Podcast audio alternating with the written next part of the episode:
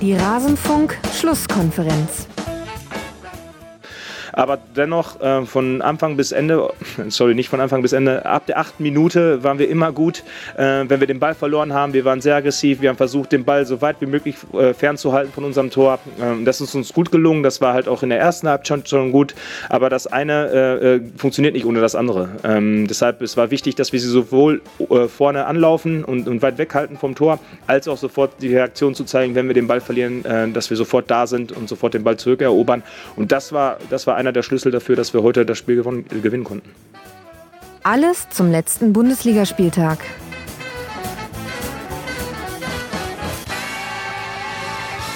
82 Minuten und da ist Edin Terzic vom Borussia Dortmund. Genau, 82 Minuten war es ganz gut, was sein BVB gegen den VfL Wolfsburg gemacht hat an diesem 14. Bundesligaspieltag.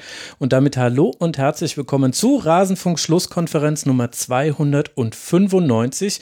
Mein Name ist Max Jakob Ost und ich bin der Edgenetzer auf Twitter und wie immer oder fast immer muss man ja inzwischen sagen, Moderator dieser kleinen Familiensendung rund um die Bundesliga. Und auch heute begrüße ich zwei Gäste bei mir in der Leitung. Ich freue mich sehr, dass sie mit dabei ist. Alexandra Odenthal vom Eintracht Frankfurt Podcast, die Ed Odoratio auf Twitter. Servus, Alex.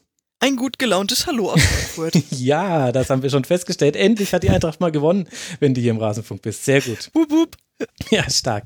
Wer hätte gedacht, dass das noch klappen kann? Darüber werden wir sprechen, wie auch über alle anderen Partien dieses 14. Spieltags. Und wir werden einen Schwerpunkt legen auf Borussia Dortmund. Der BVB war schon länger nicht mehr Schwerpunkt hier. Und nicht zuletzt für diesen Schwerpunkt freue ich mich, dass David Theis mit in der Leitung ist. Er schreibt auf 90plus.de. Er ist auf Twitter der David-Theis. Servus, David. Hallo, Grüße aus Köln. Schön, dass du mit dabei bist und dass du uns dann später in die tiefen Gründe von Borussia Dortmund einführen darfst. Liebend gern. Bevor wir das äh, tun, müssen wir aber noch ein paar andere Partien besprechen und ich muss mich natürlich bedanken bei Leo Mundial, bei Stefan aus Neuss, bei Konrad Bertram, bei Helge, bei Mark Down Under, bei Chuck Nies, bei Steffen aus Holland, bei Alexander Schäfer, bei Ran Mareike und bei Corny.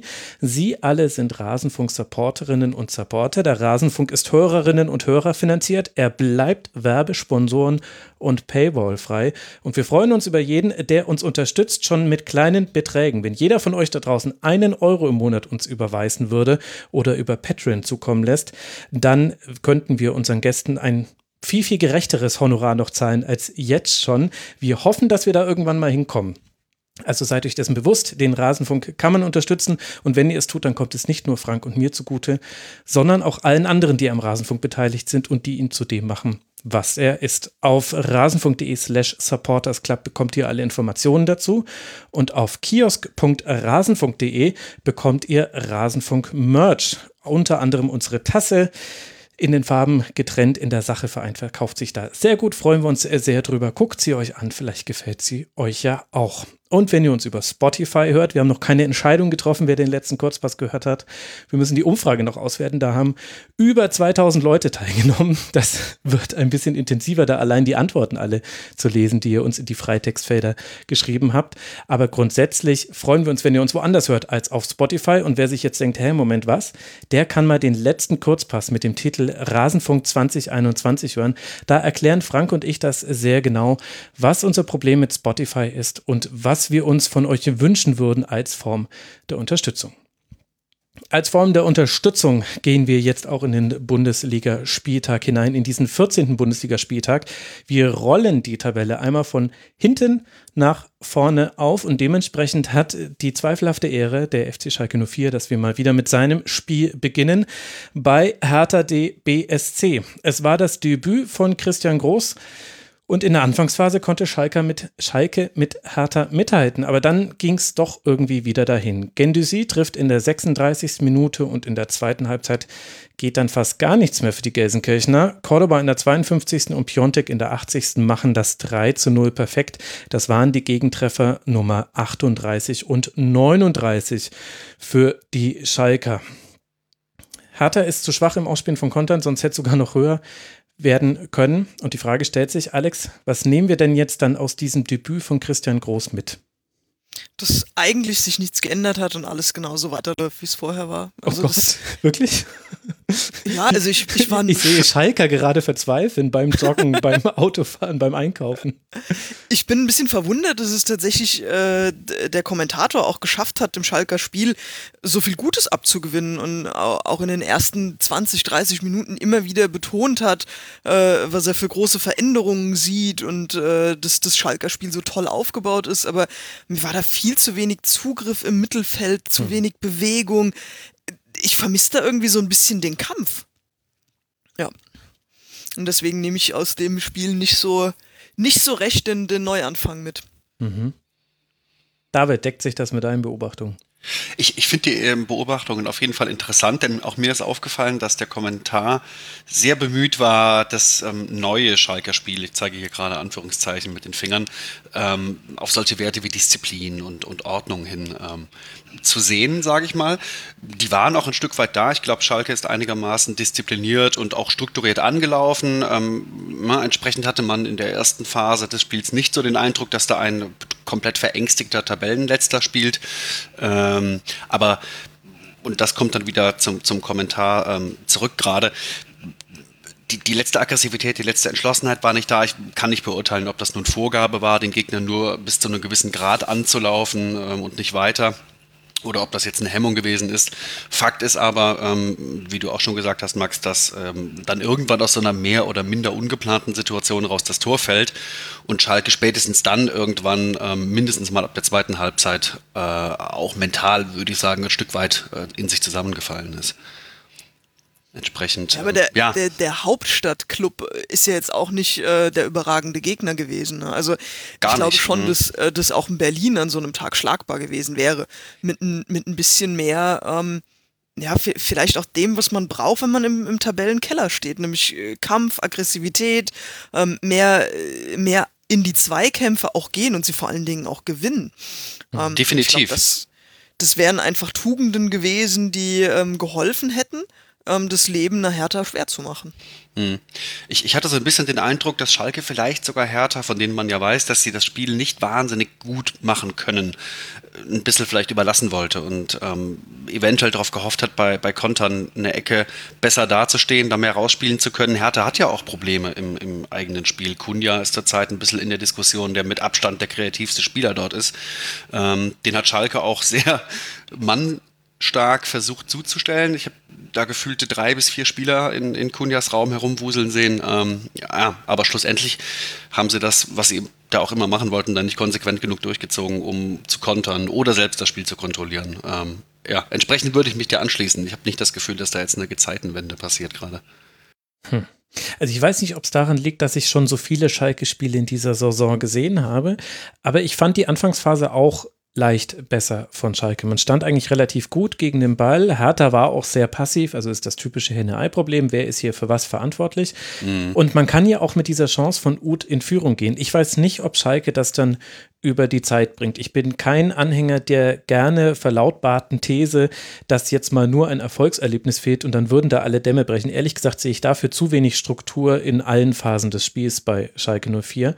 Aber der Beginn war schon recht ordentlich. Was mich dann wirklich ja, nicht überrascht hat, aber was äh, schade war zu sehen, war, dass die zweite Halbzeit dann ein völliges Zurückfallen in alte Muster war. Man kann mhm. da natürlich nicht erwarten dass, erwarten, dass Christian Groß das mit fünf Trainingseinheiten hinbekommt, aber man, man erhofft sich ja immer einen Effekt, der über reines Training hinausgeht beim Trainerwechsel. Und den konnte man jetzt zu diesem, zumindest in diesem Spiel nicht erkennen. Aber ich fand die ersten 20 Minuten, da gab es ja auch mehrere kleinere Chancen. Also Hoppe wurde mal tief geschickt, ist dann im Strafraum gegen Plattenhardt gefallen, gab auch zu Recht keinen Strafstoß. Uth hat einmal geschossen, da hat Schwolo den Ball sicher gehalten. Es gab eine Ecke, wo Kabak am kurzen Pfosten ganz knapp verpasst. Dahinter kommt dann Schwolo an den Ball. Und dann eben die große Uth-Chance nach einem langen, tiefen Ball das ist schon mehr als Schalke in vielen anderen Spielen hinbekommen. Also ohne, dass ich das jetzt hämisch meine. Deswegen würde ich da in der Anfangsphase schon eine Verbesserung sehen. Aber dann ging es halt wieder dahin auf Schalker Seite. Mhm, ja, ja. Ist auch Wahnsinn, wie, wie, wie, wenig sie sich in der zweiten Halbzeit bemüht haben, überhaupt mal Kontrolle ins Spiel zu bekommen. Ähm, ich weiß ja zufällig, was sie für eine Passquote gehabt haben. Gefühlt nämlich eine sehr, sehr niedrige. Also ich hatte ja, das Gefühl, so, die Bälle sind sofort weg gewesen. Es waren 76 Prozent. äh, oh, also noch äh, relativ okay, aber es gab natürlich diese Anfangsphasen, in denen man auch den Ball ganz gut in den hinteren Reihen noch laufen mm. hat lassen können. Wahrscheinlich kommt daher der hohe Wert her. Für die zweite Halbzeit müsste ich es nochmal raussuchen. Also der Wert ging, aber, aber das stimmt schon und hatte aber ja auch mit dem Gegner zu tun. Also Hertha recht passiv. Man kann, wohlwollend kann man sagen, sie wollten sich erstmal angucken, ob es einen Trainereffekt gibt, also so wie wir und der Kommentator und alle anderen saßen sie da und haben sich gedacht, okay, jetzt wollen wir erstmal gucken. Und als sie dann gesehen haben, ja, okay, gut, also den großen Trainereffekt gibt es nicht, dann haben sie auch angefangen, zu, Fußball zu spielen. Man kann es allerdings auch negativ sehen und kann sagen, das hat man bei Hertha jetzt wirklich schon häufig in dieser Saison gesehen, dass sie sehr passiv in ein Spiel hineingehen und dann über Einzelaktionen, bei denen halt Kunja auch vor allem in der ersten Halbzeit sehr wichtig war, später dann Darida und Gendosi, dann fast noch mehr als Kunja, dass sie sich dann so offensiv ins Spiel reinholen. Und dann war es eine gute zweite Halbzeit, fand ich. Die erste wirft aber echt noch ein paar Fragezeichen auf bei Hertha, meiner Meinung nach. Mhm. Ja, wobei ich mich auch frage, ob sie überhaupt das Personal haben, um jetzt deutlich besser ähm, in der eigenen Spielkontrolle zu werden. Ähm, das, das ist sicherlich alles personell oder ich sag mal individuell ein guter Kader, aber mir fehlt da so ein Stück weit die Ausgewogenheit, gerade im zentralen Mittelfeld, wo ähm, Gendosi für mich jemand ist, der viel, viel Raum ähm, belegt, der viel arbeitet, der überall irgendwo zwischen den Boxen zu gebrauchen ist, aber kein kreativer oder super wendiger Mann. Ähm, und auch, auch Toussaint ist für mich eher so ein, so ein Ballschlepper und Strukturgeber Ratgeber, wie das bei Dortmund Witzel zurzeit ist. Ähm, daher frage ich mich, wer das, wer das können kann bei Hertha. Ja, es hilft, glaube ich, dass du mit Cordoba wieder einen Zielspieler hast. Das fand ich, hat mhm. ganz gut funktioniert, vor allem in der zweiten Halbzeit. Dann hast du natürlich immer Kunja. Kunja, wenn er Tempo aufnehmen kann, sehr gut. Wobei ich fand in der zweiten Halbzeit war er dann nicht mehr so auffällig wie in der ersten. Und dann fand ich in diesem Spiel tatsächlich Darida überragend. Also jetzt nicht nur mhm. wegen seiner zwei Vorlagen, sondern einfach, weil der überall war, weil der wirklich entscheidende Zweikämpfe gewonnen hat und weil der so der erste Spieler war, an dem Schalke gebrochen wurde im Spielaufbau und im Spiel gegen den Ball. Also an dem gab es einfach wenig Vorbeikommen. Und wenn du dann gegen so einen Gegner wie Schalke 04 drei solche, Spiel, drei solche Spieler auf dem Feld hast, die einfach im Grunde fast jeden Angriff brechen können und selber was einleiten können, dann wird es bei so einer Mannschaft wie Schalke 04 in der aktuellen Lage halt schon sehr, sehr dünn. Und ich glaube, mhm. da hat Darida eine große Rolle gespielt, dass da von Schalke dann auch wirklich fast gar nichts mehr kam. Ja, gut möglich. Ja, aber ist schon Wahnsinn, mit, äh, mit wie viel aufgepumptem Geld dieser Kader eigentlich zu nicht mehr als äh, Mittelfeld der Bundesliga in der Lage ist. Also das ist eigentlich das, was mich am meisten dabei noch, äh, noch erstaunt. Also wie man sein Geld einfach äh, am Ende also bei Hertha jetzt, so oder? schlecht anlegen kann. Ja, klar, bei Hertha. ja, ja, aber nur das Wort Mittelfeld hat eigentlich gesagt, über welche Mannschaft du gerade ehrlicherweise. Ja, ich meine, Herr Tane werden dir da sagen, äh, dass es noch Geduld braucht, Zeit und Geduld, bis Bruno Labbadia da die Spieler, die ja auch zum Teil relativ spät erst zum Kader dazugestoßen sind, zu einer Einheit zu formen. Ich finde allerdings auch, dass ein bisschen, mir fehlen einfach die Muster. Also, was ist denn das Muster eines typischen Hertaner Angriffs? Außer, außer wir schicken Luke Bacchio lang oder wir hoffen, dass Kunja irgendwas macht. Es gibt jetzt noch das dritte Muster, okay, langer Ball auf Cordoba und der macht ihn fest. Das kann ja alles funktionieren und das ist okay, aber es passt halt nicht zu den Ansprüchen, die man mit diesem Talent im, im Kader hat, weil, also Gendosi zum Beispiel hat ja auch in dem Spiel gezeigt, der hat schon echt einiges drauf, obwohl er noch so unglaublich jung ist mit seinen 21 Jahren. Naja, wir werden es sehen können, was Hertha noch so drauf hat in den nächsten Spielen, denn das sind sogenannte Pflichtsiege. Zumindest, wenn man sich von hinten absetzen möchte. Aktuell hat Hertha BSC mit 16 Punkten 6 Punkte Vorsprung auf den Relegationsplatz. Auf dem liegt Bielefeld. Und genau das ist der nächste Gegner von Hertha auswärts auf der Alm. Und man hat 5 Punkte Vorsprung auf den 15. Tabellenplatz. Das ist der erste FC Köln. Und das ist der übernächste Gegner auswärts in Köln. Und man hat einen Punkt Vorsprung auf den 13. Tabellenplatz. Das ist die TSG aus Hoffenheim. Die empfängt man in drei Spieltagen. Also das sind allesamt die Gegner, der nächsten Wochen für Hertha BSC. Da liegt das Potenzial da, die aktuelle Saisonbilanz zu verbessern. Es gibt allerdings auch einiges, oh Mist, die überlassen uns den Ball. Was machen wir jetzt damit? Potenzial. Allerdings, du, du, hast es vorhin, bevor das Mikrofon, glaube ich, äh, angewiesen ist, war es, gesagt, einige Mannschaften in der Bundesliga sind einander nicht unähnlich. Das, das, das, ist, glaube ich, das, das Problem, dass da viele aufeinandertreffen, die den Ball vermutlich nicht unbedingt haben wollen oder so einen Spieler haben, der den Magic Moment dann herbeiführen äh, muss. Entsprechend werde ich da vielleicht auch das ein oder andere Spiel von überspringen, von den, von, von den gerade aufgezählten. Ey, wenn du wüsstest, wie ich gerade angefangen habe zu schwitzen, als du gesagt hast, du hast gerade im Vorgespräch gesagt.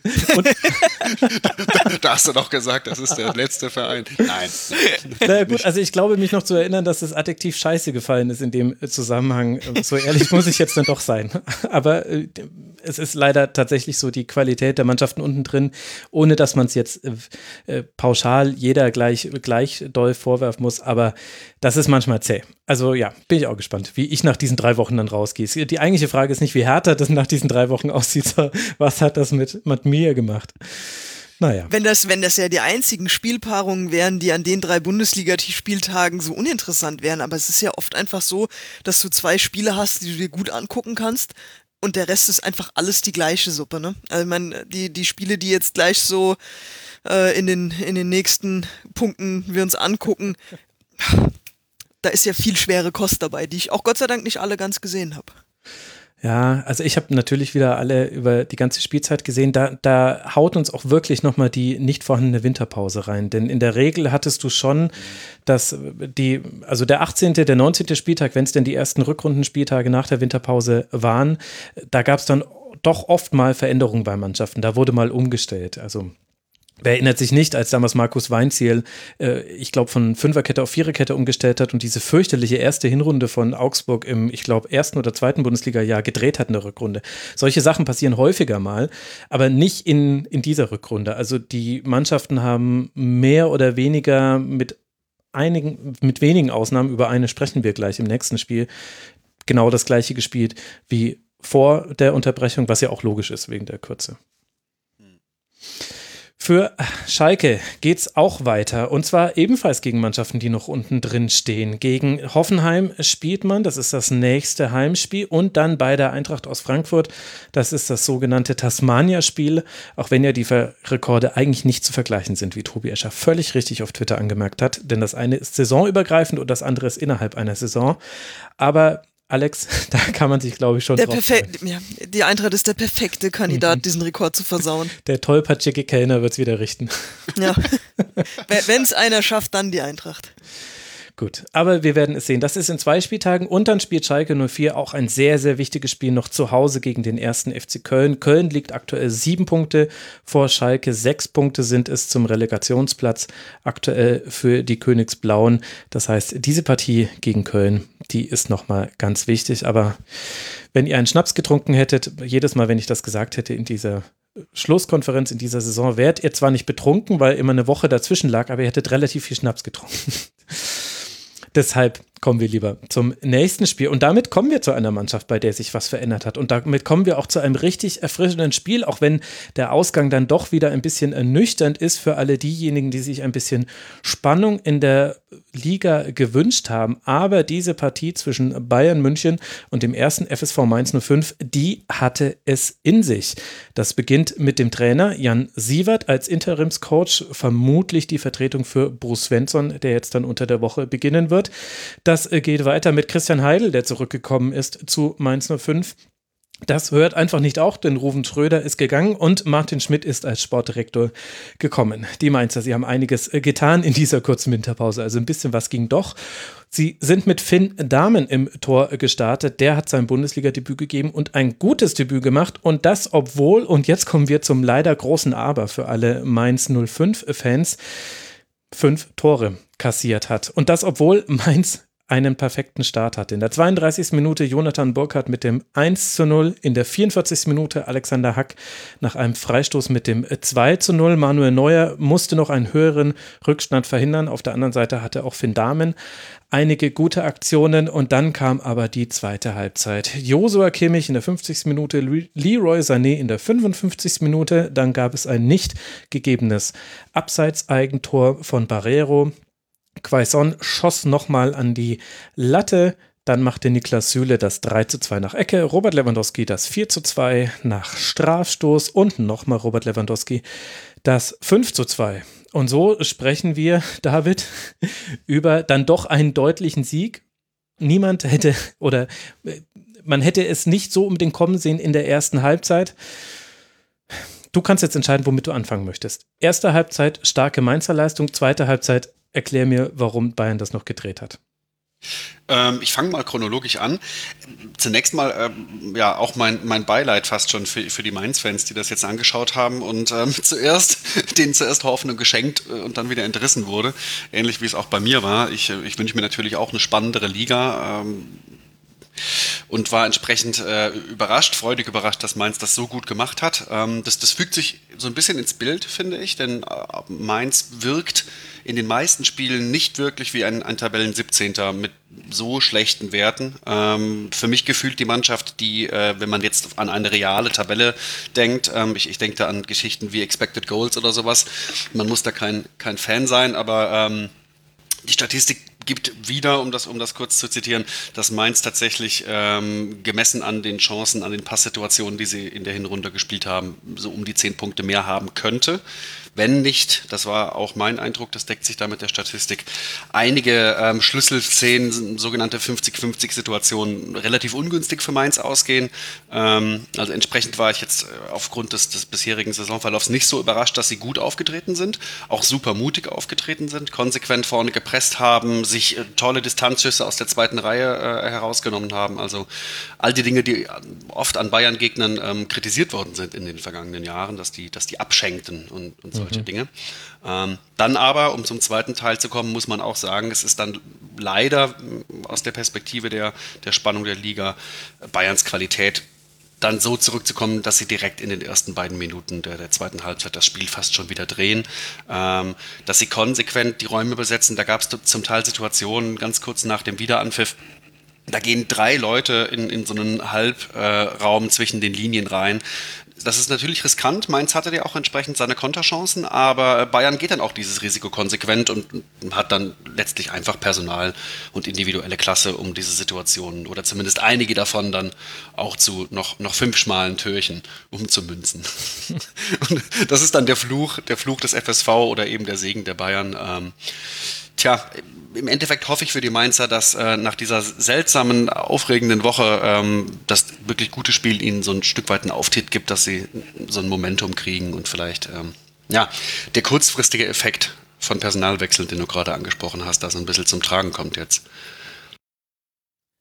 Wobei ich glaube, das Spiel stand auch noch Anfang der, der zweiten Halbzeit auf der Kippe, weil ich erinnere mich an die eine Szene, das war unmittelbar nach Abpfiff, da standen zwei Mainzer Spieler alleine vor Manuel Neuer äh, und alles, was bei rauskommt, ist, äh, glaube ich, ein Pfostenschuss. Oder Manuel Neuer hat mhm. an, Pfosten geschossen. Ich glaube, Latzer war der Letzte, mhm. der, der geschossen hat. Wenn das Ding drin ist und die zweite Hälfte direkt mit einem 3-0 anfängt, mhm. weiß ich nicht, wie dann der Spielverlauf weiter ist. Ne? Stimmt. Aber, ähm, auch das, auch das, äh, der unterkannten Lattenschuss äh, beim Stand von 2 zu 2. Also event, klar, hätte eventuell Bayern das äh, immer noch drehen können. Aber das ist schon interessant, dass halt äh, Mainz es dann trotzdem noch geschafft hat, sich Chancen rauszuspielen, obwohl man ja in der zweiten Halbzeit schon tiefer stand als in der ersten Halbzeit insgesamt. Mhm. Ja, ja, wobei ich glaube, in dem Moment, wo Bayern den Anschluss geschafft hat, kriegt das, kriegt das Spiel so eine, so eine leichte Wendung und kippt einfach zugunsten desjenigen, der es dann auch mehr will. Ähm, ich glaube, wenn sie direkt nach, der, nach Anstoß wieder einen Nackenschlag bekommen hätten, mhm. ähm, weiß ich nicht, wie es dann ausgegangen wäre. Ich meine, das, das 1-2 äh, war eine pure Willensleistung auch von Kimmich, mhm. der es erzwungen hat. Ähm, und dann, glaube ich, ist der Verlauf vorgezeichnet, egal ob zwischendurch nochmal ein Tor für Mainz fällt oder nicht. Dann kommt einfach der Glaube an sich zurück. Aber ich glaube, dass auch äh, eine Mannschaft wie Bayern, die, die dieses unbedingte gewinnen wollen, zwar in sich tragen, dass die das 3-0 nicht so einfach weggesteckt hätten. Mhm. Passt, finde ich. Ähm, man hatte so das Gefühl, dass mit dem Beginn der zweiten Hälfte Bayern endgültig in den Wir schnüren euch am 16er ein ähm, und jeder zweite Ball landet bei uns Modus kommt. Wenn natürlich da dann, und das passt dann für mich so ein bisschen zu der Beobachtung äh, der Mainzer Saison bislang, zumindest oder zu der, zu der Wahrnehmung, die ich hatte, aber wenn dann eben so eine, so eine Millimetergeschichte wie diese beiden ähm, Pfosten- und Lattentreffer sich dann mal zu Mainz Gunsten entwickelt und die Dramaturgie des Spiels auch mal zu Mainz Gunsten kippt, dann hätte auch heute äh, und nicht nur heute Mainz wirklich äh, glücklicher dastehen können. Das stimmt schon. Ja, wobei, also also so ganz gehe ich da nicht mit. Also ich finde, da, also klar, Mainz 05 hatte auch Pech in dieser Saison. Man muss allerdings auch sagen, dass die überzeugenden Spiele von Mainz 05 sich wirklich an wenigen Fingern abzählen lassen. Und das kann man ja auch am letzten Sieg sehen und am einzigen Sieg bisher in dieser Saison. Das war das 3 zu 1 beim SC Freiburg. Da ist Mateta dreimal durch. Da passiert genau das, was in diesem Spiel man sich vielleicht hätte wünschen können, dass das 3 zu 0 fällt und dann ein Gegner wirklich einen noch höheren Vorsprung aufarbeiten mhm. muss. Ich finde aber, dass es doch durchaus eine Veränderung im Spiel gab. Also ich habe Mainz 05 vorher nicht so stark gesehen. Ich fand, dass sie in diesem Spiel aber doch nochmal eine andere Haltung hatten. Also nicht nur personell mit Burkhard Quaison vorne und Boetius, mit einer Raute, die echt gut funktioniert hat in der ersten Halbzeit und vor allem aber mit einer sehr, sehr hohen Risikobereitschaft in den Zweikämpfen. Es gab ganz oft Szenen, wo ein Bayern-Spieler den Ball angenommen hat und schon halb im Aufdrehen war oder schon versucht hat, ihn direkt weiterzuleiten und dann stand ihn aber schon jemand auf den Füßen. Da war Brosinski unglaublich manchmal auch hart in den Zweikämpfen, aber wurde auch so von Martin Schmidt dann laufen gelassen, also völlig okay in der Spiellinie.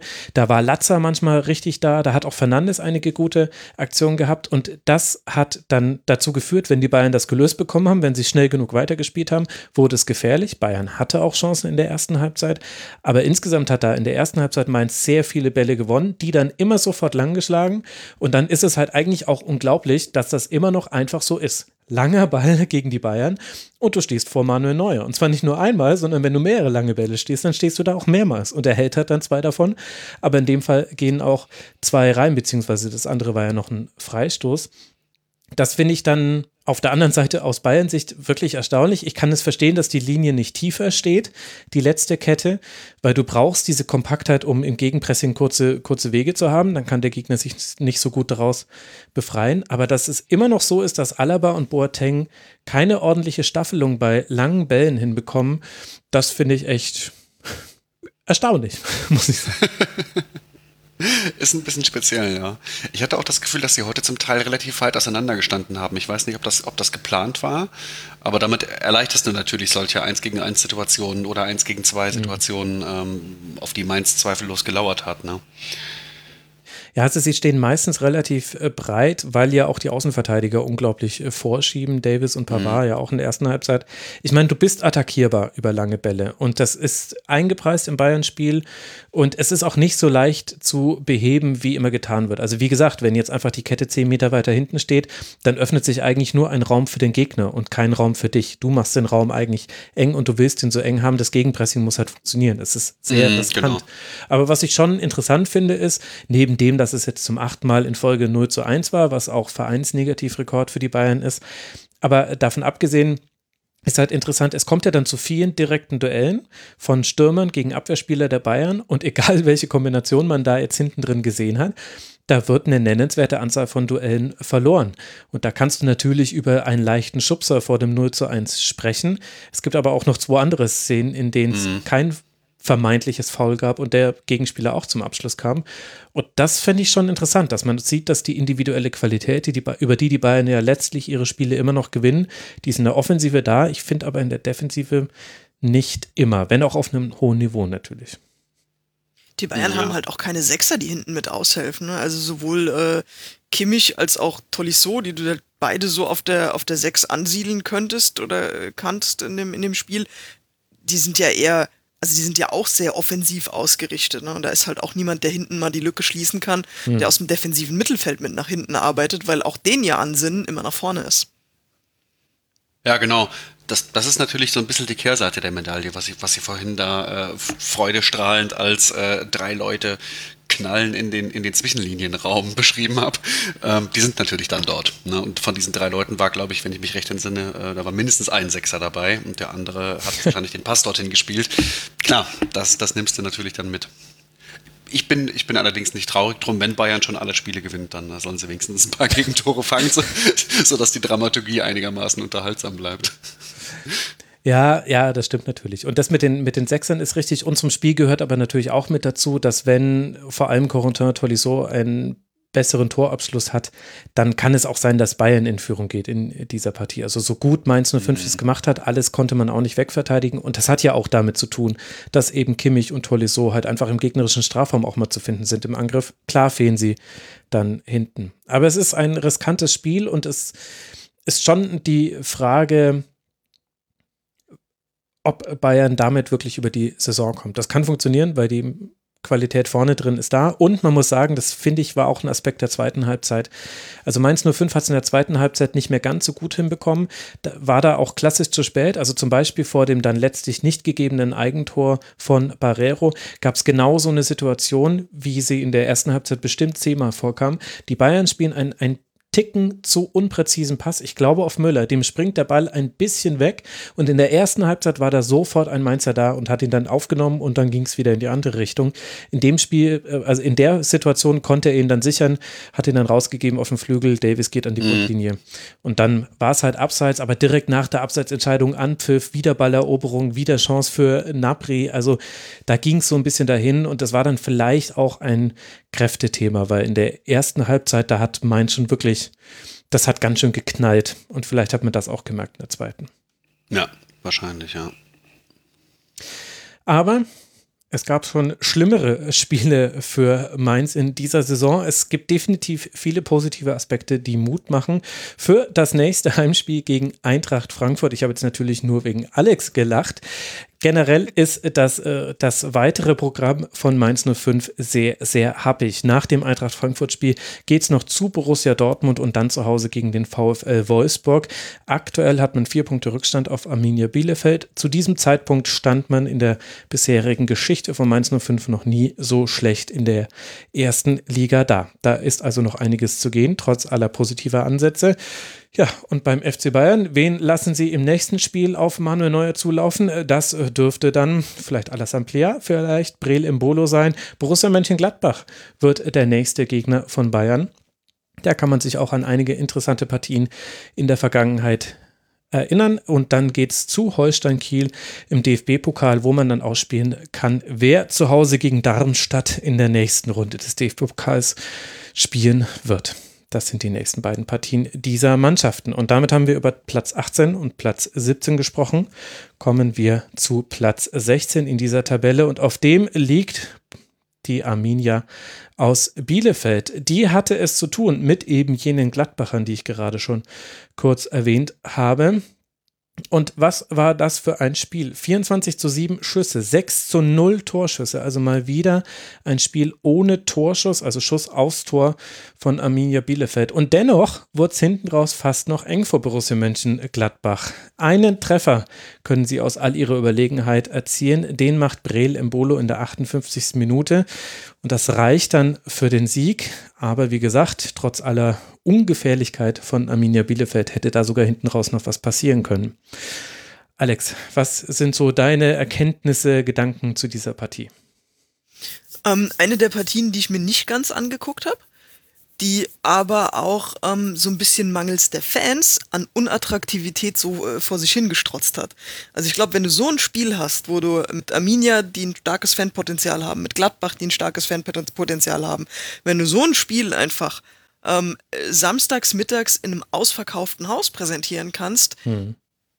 kommt da eine andere Atmosphäre auf und du hast auch einen anderen also ich als Zuschauer habe einen anderen Bock auf dieses Spiel. Das wird auf einmal interessant, obwohl es von den Statisten auf dem Feld ähm, erstmal, ja, oder sich relativ uninteressant antut. Ne? Gladbach ist äh, diese Saison auch weg von der Überlegenheit, die sie in der letzten Saison hin und wieder ähm, an, den, an den Tag gelegt haben. Ähm, ja gut, Bielefeld sucht noch so ein bisschen äh, seinen Platz in dieser Liga. Mhm. Von daher ist es, äh, ist es recht, recht uninteressant verlaufen. Ähm, die Zusammenfassung dann auch recht kurz ausgefallen, aber ich glaube, bei so einem Spiel vermisse ich einfach äh, die Fans noch mit am meisten. Hm, passt, passt. Hätte dem, wäre auch das, das Spiel dafür gewesen, glaube ich. So viele Leute, wie sich da im Zentrum geknubbelt haben. Arminia, die den klassischen unterer Tabellenabschnitt Fußball spielen. Wir machen das Zentrum dicht und doppeln mindestens einen Außenverteidiger. Gladbach, die sagen, na gut, dann besetzen wir das Zentrum eben auch und überladen das. Ähm, das dann noch mit relativ viel Kombinationsgeschick, Speed, äh, ordentlichen Zweikämpfen, ähm, nicht unbedingt schön. Aber fühlt sich jetzt so beim Nacherzählen wie ein Fanspiel an. Seltsame Formulierung, dass es das überhaupt, dass, dass man das überhaupt heute auseinanderdividiert im Kopf, aber ja, naja. also, also was, was das Setting angeht, da gebe ich euch schon recht. Natürlich will man, also das ist sowieso natürlich eine große Tragik. Du kommst in die erste Liga und spielst nicht äh, vor ausverkauftem Haus. Das ist super, super ätzend und auch als jemand, der alle mhm. neuen Bundesligaspiele wieder gesehen hat, ich würde mir auch Fans wünschen. Es war aber zumindest von Gladbacher Seite her schon ein munteres Spiel, vor allem auch ein sehr, sehr guter Anfang. Also es ging direkt los mit einem Abseitstor, mit einem Pfostenschuss. Es gab drei Ecken in den ersten fünf Minuten. Gladbach hat da richtig, richtig Alarm gemacht in dem Sinne, dass man eine sehr, sehr gute Präsenz in Ballnähe hatte. Also da hat Gladbach Bälle gesichert, Bälle wiedererobert, wenn sie sie verloren haben.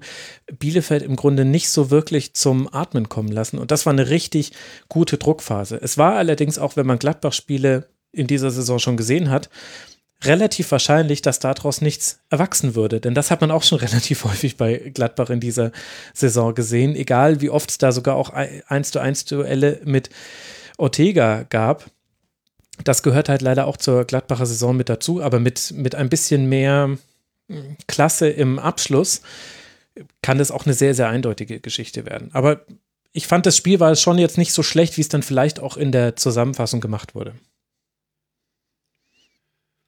Nee, nee, ähm, wie gesagt, die, die Kombinationen waren ja durchaus da. Gladbach ist im Prinzip ja so bis auf diesen ja, seriösen Abschluss eines Spielzuges äh, oft sehr, sehr schön anzuschauen und lässt äh, ebenfalls wie der FC Bayern dankenswerterweise auch, auch Räume für den Gegner. Jetzt hat Arminia die natürlich nicht wahnsinnig toll genutzt, aber zumindest waren so andeutungsweise Raumgewinne da. Ich hatte das Gefühl, dass sich ähm, Doan ein paar Mal die, die Plätze hinter, hinter Wendt, den sie so ein bisschen mhm. haben machen lassen von Arminien Seite, dass er die zumindest gefunden hat.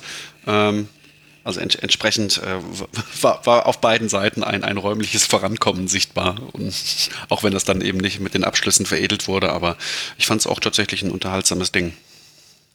Ja, das stimmt. Dorn ist ein ganz schwieriges Thema, finde ich, bei Bielefeld-Spielen, weil man eigentlich nichts mhm. Schlechtes über ihn sagen möchte, weil er derjenige ist, über den das meiste offensiv läuft, weil das aber durchaus ein Problem wird. Also das hat auf einem ganz anderen Niveau zwar, aber so ein bisschen habe ich da Kostic-Vibes, wenn ich Dorn sehe, weil eben einfach für jeden klar ist, es wird in der Regel über seine Seite laufen. Was machen wir denn jetzt damit? Und äh, Gladbach hat da zwar auch ein paar Dinge zugelassen, es lag aber daran, dass eben Hofmann und Wendt ihre Seite auch sehr offensiv bespielt haben und da auch Platz hatten. Also das kann man auch gar nicht vorwerfen in der Art und Weise. Aber die Variabilität bei Bielefeld, die ist schon sehr gering, auch mit Cordova und Klos auf dem Platz. Also du hast ja noch andere Optionen, den langen Ball da mal zu spielen, ihn festzumachen. Aber das, also da gab es, wie gesagt, also deswegen meander ich auch gerade so rum. Doan hat wie immer kein schlechtes Spiel gemacht, aber auch nicht immer die richtigen Entscheidungen getroffen. Mhm. Und gefühlt hat man dieses Spiel von Bielefeld halt auch schon dreimal in dieser Saison gesehen. Es ist nur durch die Chancenverwertung von Gladbach und auch einen sehr guten Ortega mal wieder nur 0 zu 1 ausgegangen. Und Gladbach hat mhm. das nicht dicht gemacht. Ja. So ja, liegt vielleicht auch so ein bisschen, oder nicht nur vielleicht und ein bisschen, nicht nur an Doan selbst, sondern ähm, natürlich auch am Personal um ihn rum. Gerade bei Klos, das, das, soll jetzt nicht despektierlich klingen, hatte ich von Beginn an so ein bisschen diesen ähm, guter Zweitliga- Strafraumstürmer, bei dem es nicht wirklich für die erste Liga reichen wird, Vibe. Ähm, und ähm, das, das finde ich, sieht man bei ihm jetzt nicht nur in, der, in, den, in den Torabschlüssen oder in den Toren, die ausbleiben, sondern auch ein Stück weit in der Ballverarbeitung, dieses Festmachen von Bällen, ähm, von dem du sprichst. Das gelingt dann gefühlt für Bielefeld in der Ausführung viel zu selten, um es tatsächlich, ähm, ja, oder damit die, die Kollegen weiter hinten es häufiger versuchen, glaube ich. Ich glaube, äh, also ja, ja. Ich glaube, es ist so ein bisschen Dorans Fluch, dass er, dass er der eine ist, der da aus dem Nichts was bewirken kann, wenn nichts geht. Ja, wobei Klos kann das schon auch. Und Bielefeld hatte ja zum Beispiel die Chance in der ersten Minute der Nachspielzeit der ersten Halbzeit. Da, da gewinnt Van der Horn gegen äh, Embolo einen Ball. So kommt dann langer Pass auf Klos und der hat dann schon die Fähigkeiten, den Ball dahin zu bringen, wo dann der Torabschluss gefährlich ist. In dem Fall war es der Rückraum, wo Cordova dann geschossen hat und ganz knapp am Tor vorbei. Also das wäre so der, der ausgerechnet Moment gewesen. Die mhm. Mannschaft, die 15 zu 3 Torschüsse in der ersten Halbzeit hatte, die äh, geht mit 0 zu 1 in die Kabine. Das wäre jetzt auch nicht so untypisch gewesen. Also die Chancen gab es schon, aber es sind halt sehr wenige und Bielefeld hat halt inzwischen also beide, beide Pläne funktionieren nicht mehr so gut. Sowohl das hohe Anlaufen, was man ja vor allem an den ersten Spieltagen sehr intensiv gemacht hat, wo es ja auch äh, kleinere Erfolge gab mit einem 1 zu 1 bei der Eintracht und dann ein etwas glückliches im Zustandekommen 1 zu 0 gegen Köln. Und jetzt stand man sehr tief, aber auch dieses tiefe Stehen hat nicht äh, funktioniert, weil eben jemand wie Pieper zum Beispiel, der hatte zwar auch gute Aktionen, aber er hatte auch definitiv einige, bei denen er überfordert wirkte oder zumindest zu spät kam. Und ja, letztlich reduziert sich es halt dann in den direkten Duellen dann doch auf Qualitätsfragen. Ich glaube, Gladbach ja. müsste sich jetzt mal ein Spiel holen, wo sie einfach die zweite Halbzeit runterspielen können. Das täte Gladbach so gut, wenn man einfach mal mit 3 zu 0 führen würde und einfach sagen könnte, okay, gut, also jetzt, jetzt wird es auch kein 2 zu 2 mehr. Das kriegen wir jetzt noch irgendwie hin. Das, das, das braucht diese Mannschaft, weil das, du, du merkst den auch an, dass diese, dass diese Pause kurz war und dann haben sie auch das Pech, Lazaro verletzt sich beim, beim Aufwärmen, Hermann muss ihn ersetzen, macht das dann ganz gut, also sie haben viele Dinge gut gemacht, Jonas Hofmann auch, hatte sieben Torschussvorlagen, Jonas Hofmann, ganz, ganz wichtiger Spieler, hat so ein bisschen fast die Stindelrolle gespielt aus dem Halbraum raus, aber sie können halt eigentlich nie loslassen in einem Spiel, sondern sie müssen jedes Spiel bis in die Nachspielzeit durchspielen, das merkt man. Ja. Ich glaube, ja, da Gladbach aber auch die größte Qualität, äh, das noch mit, mit reinzubringen von den Vereinen, die ähm, eigentlich auch noch so um die europäischen Plätze mitspielen, weil viele Spieler einfach den Erwartungen so ein bisschen hinterherhinken. Ne? Also ein Player hat äh, im letzten Jahr rasant angefangen, momentan nicht mehr die Torgefahr, die er mal hatte. Ähm, Stindl braucht noch ein bisschen, um auch zu seiner alten Form wieder ein bisschen zurückzufinden. Ähm, ja, auch ein, ein Hannes Wolf äh, erfüllt, glaube ich, noch nicht so ganz die Erwartungen, die man in ihn gesetzt hat. Ähm, also ich glaube, da ist noch das meiste Potenzial für Steigerung im, im Personal zu sehen. Ja, Benzebaini, Zakaria kommen aus ihren Verletzungen zurück. Das stimmt, das stimmt. David, ja. du wolltest noch was sagen? Ach so, genau. Ähm, ich habe so ein bisschen manchmal den Eindruck, zumindest ähm, in den letzten Wochen, wo der Spielplan ja gefühlt nochmal eine Ecke härter getaktet war als zuvor, dass Gladbach auch gar nicht so unbedingt umschalten kann auf, auf langsamer. Ich habe das Gefühl, dass sie den, den Moment manchmal verpassen, wenn sie in Führung sind, dann ein bisschen abwartender zu werden. Ähm, dann passiert es oft, dass sie im Prinzip dieses aggressive, frühe Pressen weitermachen, ähm, das natürlich mit Risiken verbunden ist, die sich dann in Gegentoren irgendwann niederschlagen, um dann wieder das äh, volle Spiel im Prinzip powern zu müssen. Ähm, da fehlt es, ich weiß nicht, ob es da, da auch ein Stück weit an der Erfahrung fehlt in der Truppe oder ähm, ob es einfach unglückliche, unglückliche Zeitpunkte in den Spielen sind, wo die Gegentore dann kommen. Aber ähm, ja, zweifellos wird es wichtig für Gladbach sein, dass da jetzt zwei extrem gute Spieler zurückkommen. Ich glaube, äh, Wendt ist bei, bei allem Respekt kein Ersatz für Benzemaini. Ähm, offensiv wie defensiv. Äh, also ich glaube, diese, diese Breite wird Gladbach gerade auch deswegen gut tun, die wieder noch mehr zu haben, weil sie echt einen ziemlich aufwendigen Fußball spielen. Aufwendig ist das richtige Stichwort. Und für die Gladbacher, wie vorhin angesprochen, geht es jetzt dann zu Hause gegen die Bayern. Und dann kommen aber zwei Gegner, da fallen jetzt auch nicht automatisch die Punkte herunter, aber wenn du die europäischen Plätze attackieren möchtest, dann solltest du beim VfB Stuttgart und zu Hause gegen Werder Bremen Punkte holen. Und dann ist auch noch einiges drin für Gladbach, die ja gefühlt eine sehr lange Hinserie zu spielen hatten. Auch eine sehr dramatische Hinserie. Drei Punkte Rückstand hat die Borussia aktuell auf Tabellenplatz 6 und 5, auf dem Union Berlin und der VfL Wolfsburg liegen. 21 Punkte. 24 haben dann logischerweise die gerade genannten Vereine. Und die Arminia aus äh, Bielefeld, tja, die liegt mit äh, zehn Punkten weiter auf dem Relegationsplatz. Es sind vier Punkte Vorsprung auf äh, den ersten FSV Mainz 05 und sechs Punkte Vorsprung auf den FC Schalke 04. Es ist nur ein Punkt Abstand zum ersten FC Köln. Es sind allerdings schon vier zu Werder Bremen, fünf zu Hoffenheim, sechs zu Hertha. Da mehren sich jetzt die Spiele, wo man sagt, eigentlich müsstet ihr jetzt mal einen Punkt holen, mindestens um hier ein bisschen zusammen. Da hat sich wenig getan bei der Arminia. Für die es jetzt weitergeht, zu Hause gegen Hertha, dann bei Hoffenheim und dann zu Hause gegen den VfB Stuttgart. Das sind die nächsten Partien von Arminia Bielefeld. Und damit kommen wir, können wir auch zu einem Klassiker der jüngeren Fußballgeschichte kommen. Wir können über den Tabellen 15. sprechen, den ersten FC Köln, Köln und über den Tabellen 10. den FC Augsburg. Und eines, das muss man der Bundesliga lassen, wenn Köln gegen Augsburg draufsteht, dann bekommt man auch Köln gegen Augsburg. viele Zweikämpfe, viele Diskussionen, wenig Chancen. Und am Ende, das ist jetzt dann eine Besonderheit, entscheidet ein Tor von Jago das Spiel. Das ist nicht immer das, was man erwarten kann. Aber David, was hat dieses Spiel mit dir gemacht? Auch als Mensch. Ich würde sagen, dass es mich leidensfähiger für die kommenden Monate, ähm, die sicherlich für uns alle schwierig werden. Und ja. was könnte man sich mehr wünschen? Die Bundesliga, sie ist wieder einfach da, wenn man sie braucht. Sie, sie, formt den Charakter, sie formt den Charakter. Und das ist nun wirklich was, was die wenigsten Premium-Produkte können.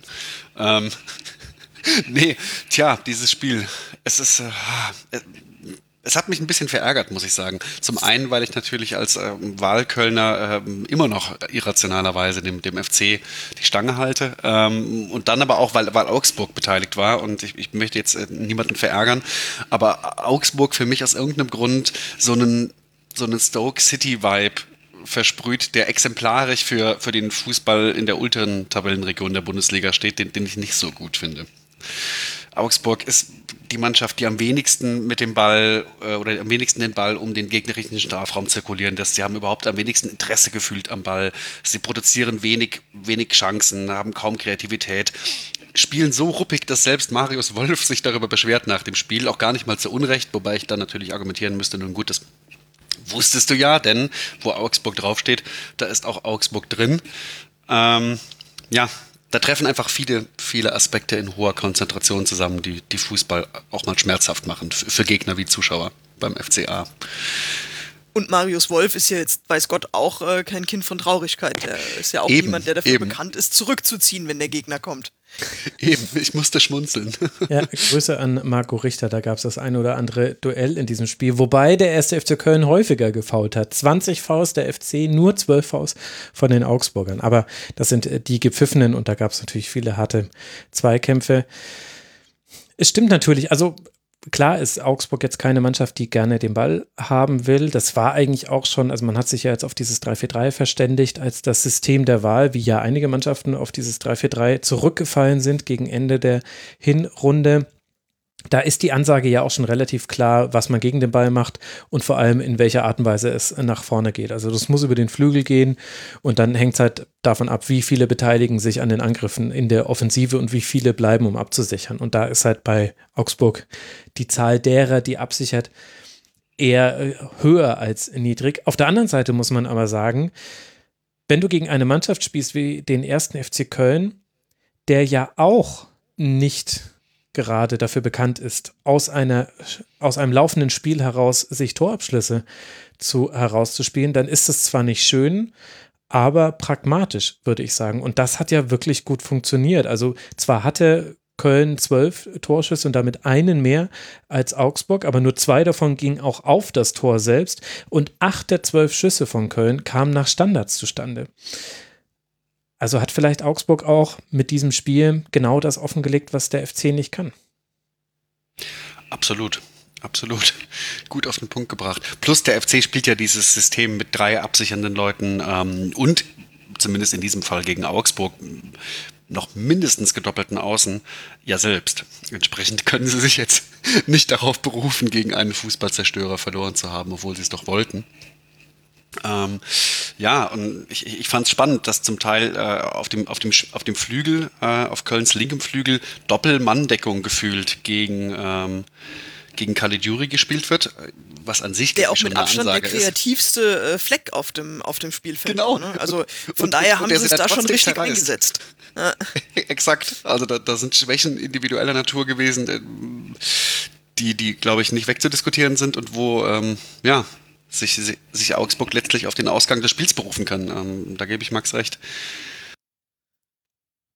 Auf der der anderen Seite hatte Köln natürlich eine große Chance. Bornau in der 36. Minute nach einer Ecke. Da hat, wenn ich mich richtig erinnere, Gikiewicz super gehalten, der generell Teil des Augsburger Erfolgs ist, muss man sagen. Die Spiele werden ja selten hochgewonnen beim FCA und dann hat Gikiewicz seine Finger im wahrsten Sinne des Wortes mit im Spiel aber eben darüber hinaus kam wenig. Und vor allem war ein bisschen dieses 1 zu 0 oder 0 zu 1 aus Sicht der Kölner in der 77. Minute.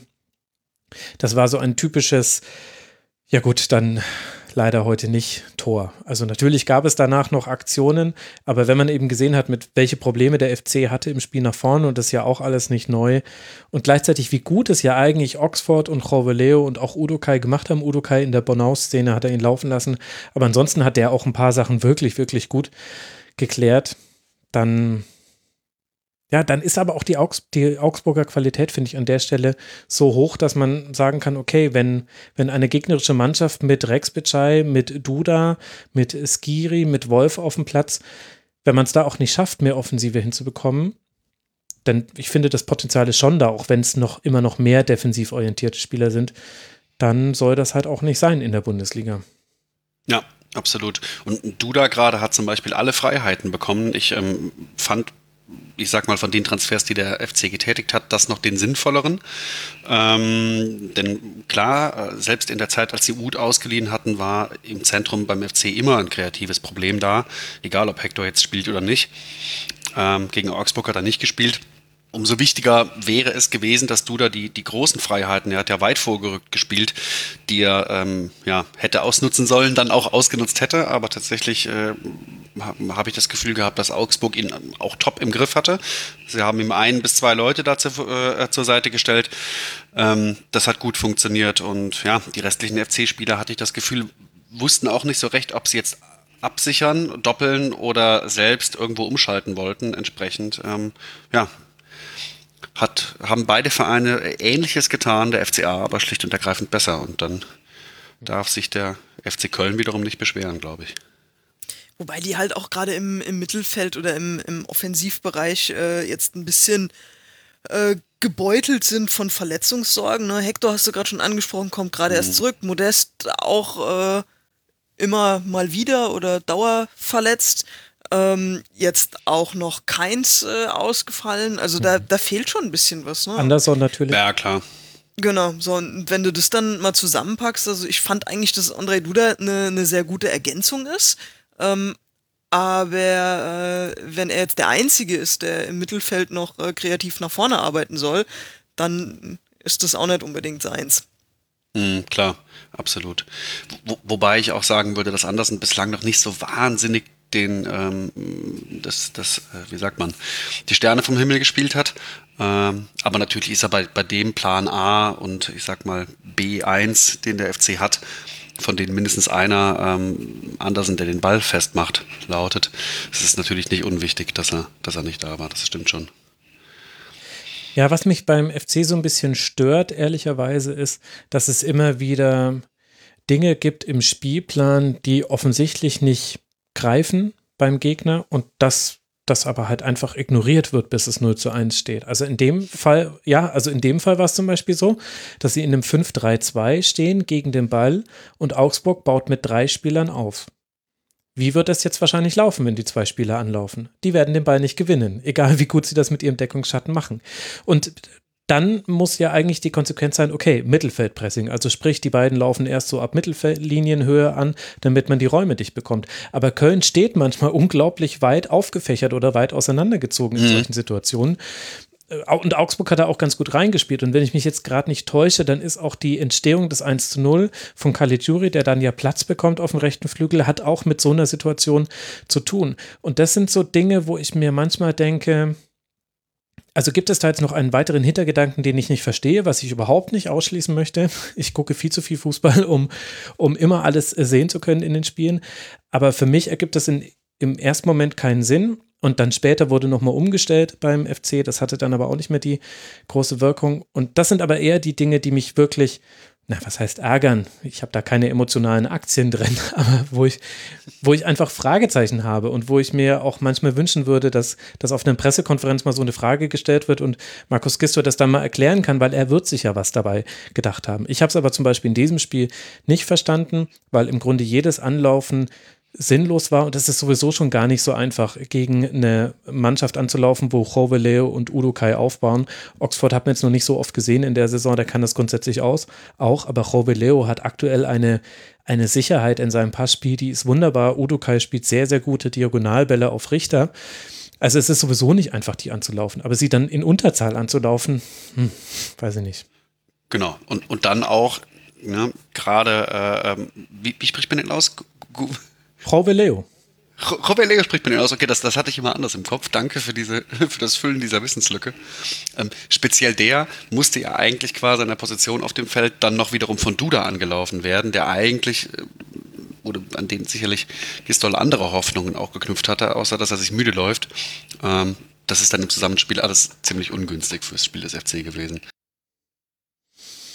Und so wurde es dann das 0 zu 1. Der FC damit bei elf Punkten, eben dem besagten einen Punkt vor Arminia Bielefeld, drei Punkte jetzt schon hinter Werder Bremen, zweimal erst konnte der FC gewinnen in dieser Saison, immerhin einmal davon bei Borussia Dortmund. Es geht jetzt weiter für Köln beim SC Freiburg, dann gegen Hertha BSC und dann beim FC Schalke 04. Und ihr habt die Betonung gehört, ich muss es nicht jedes Mal mit dazu sagen, welche der Spiele davon wichtig sind. Sind ja sowieso alle, jedes Spiel ist wichtig. Und für Augsburg geht es jetzt weiter zu Hause gegen den VfB Stuttgart, dann bei Werder Bremen, bevor man zu Hause gegen den FC Bayern die Hinrunde beschließt. Augsburg liegt mit 19 Punkten jetzt neun Punkte vor dem Relegationsplatz fünf Punkte hinter den internationalen Plätzen. Aber da ist auch nach allem, wie wir gerade Augsburg besprochen haben, dann vielleicht doch der Blick nach unten aktuell noch der wichtigere. Eine Mannschaft, die nach oben gucken kann, auch wenn sie das natürlich offiziell nie zugeben würde, die wollen wir jetzt besprechen, denn die hat in Bremen gespielt es ist allerdings nicht Werder. Sorry, liebe. Ich wollte gerade sagen, redest, redest, du gerade von, von Bremen, die eigentlich europäisches wow, Schmerzhaft. Ja, sorry, das war jetzt Salz in die Wunde, dabei dachte ich, ich hätte gar kein Salz mit dabei, liebe Werder-Fans. Das war nicht beabsichtigt. Also wir sprechen über Werder gegen den ersten FC Union Berlin. Und nach einer ich habe mir aufgeschrieben, fürchterlichen ersten Halbzeit liegt Werder nach Toren von Becker und Avonie in der 12. und 28. Minute schon mit 0 zu 2 hinten und auch in der zweiten wird es dann nicht wesentlich besser. Und so gewinnt Union Berlin schon wieder und kann auf dem fünften Tabellenplatz vorrücken mit 24 Punkten und Werder verliert schon wieder. Was die Frage stellt, Alex, was sind die Gründe für diesen Spielverlauf? Ja, Deutschland hat jetzt seinen echten Big City Club bekommen, ne? Der Hauptstadtclub. oh, und da, da geht das Salz auch noch in Hertaner Wunden. Also heute haben wir aber wirklich den großen Streuer. Ja, also dabei. da hatte ich eigentlich gedacht, dass es eher hinkommt als, äh, als in die Hertha Wunden nach, nach, dem, äh, nach dem Spieltag. Aber gut.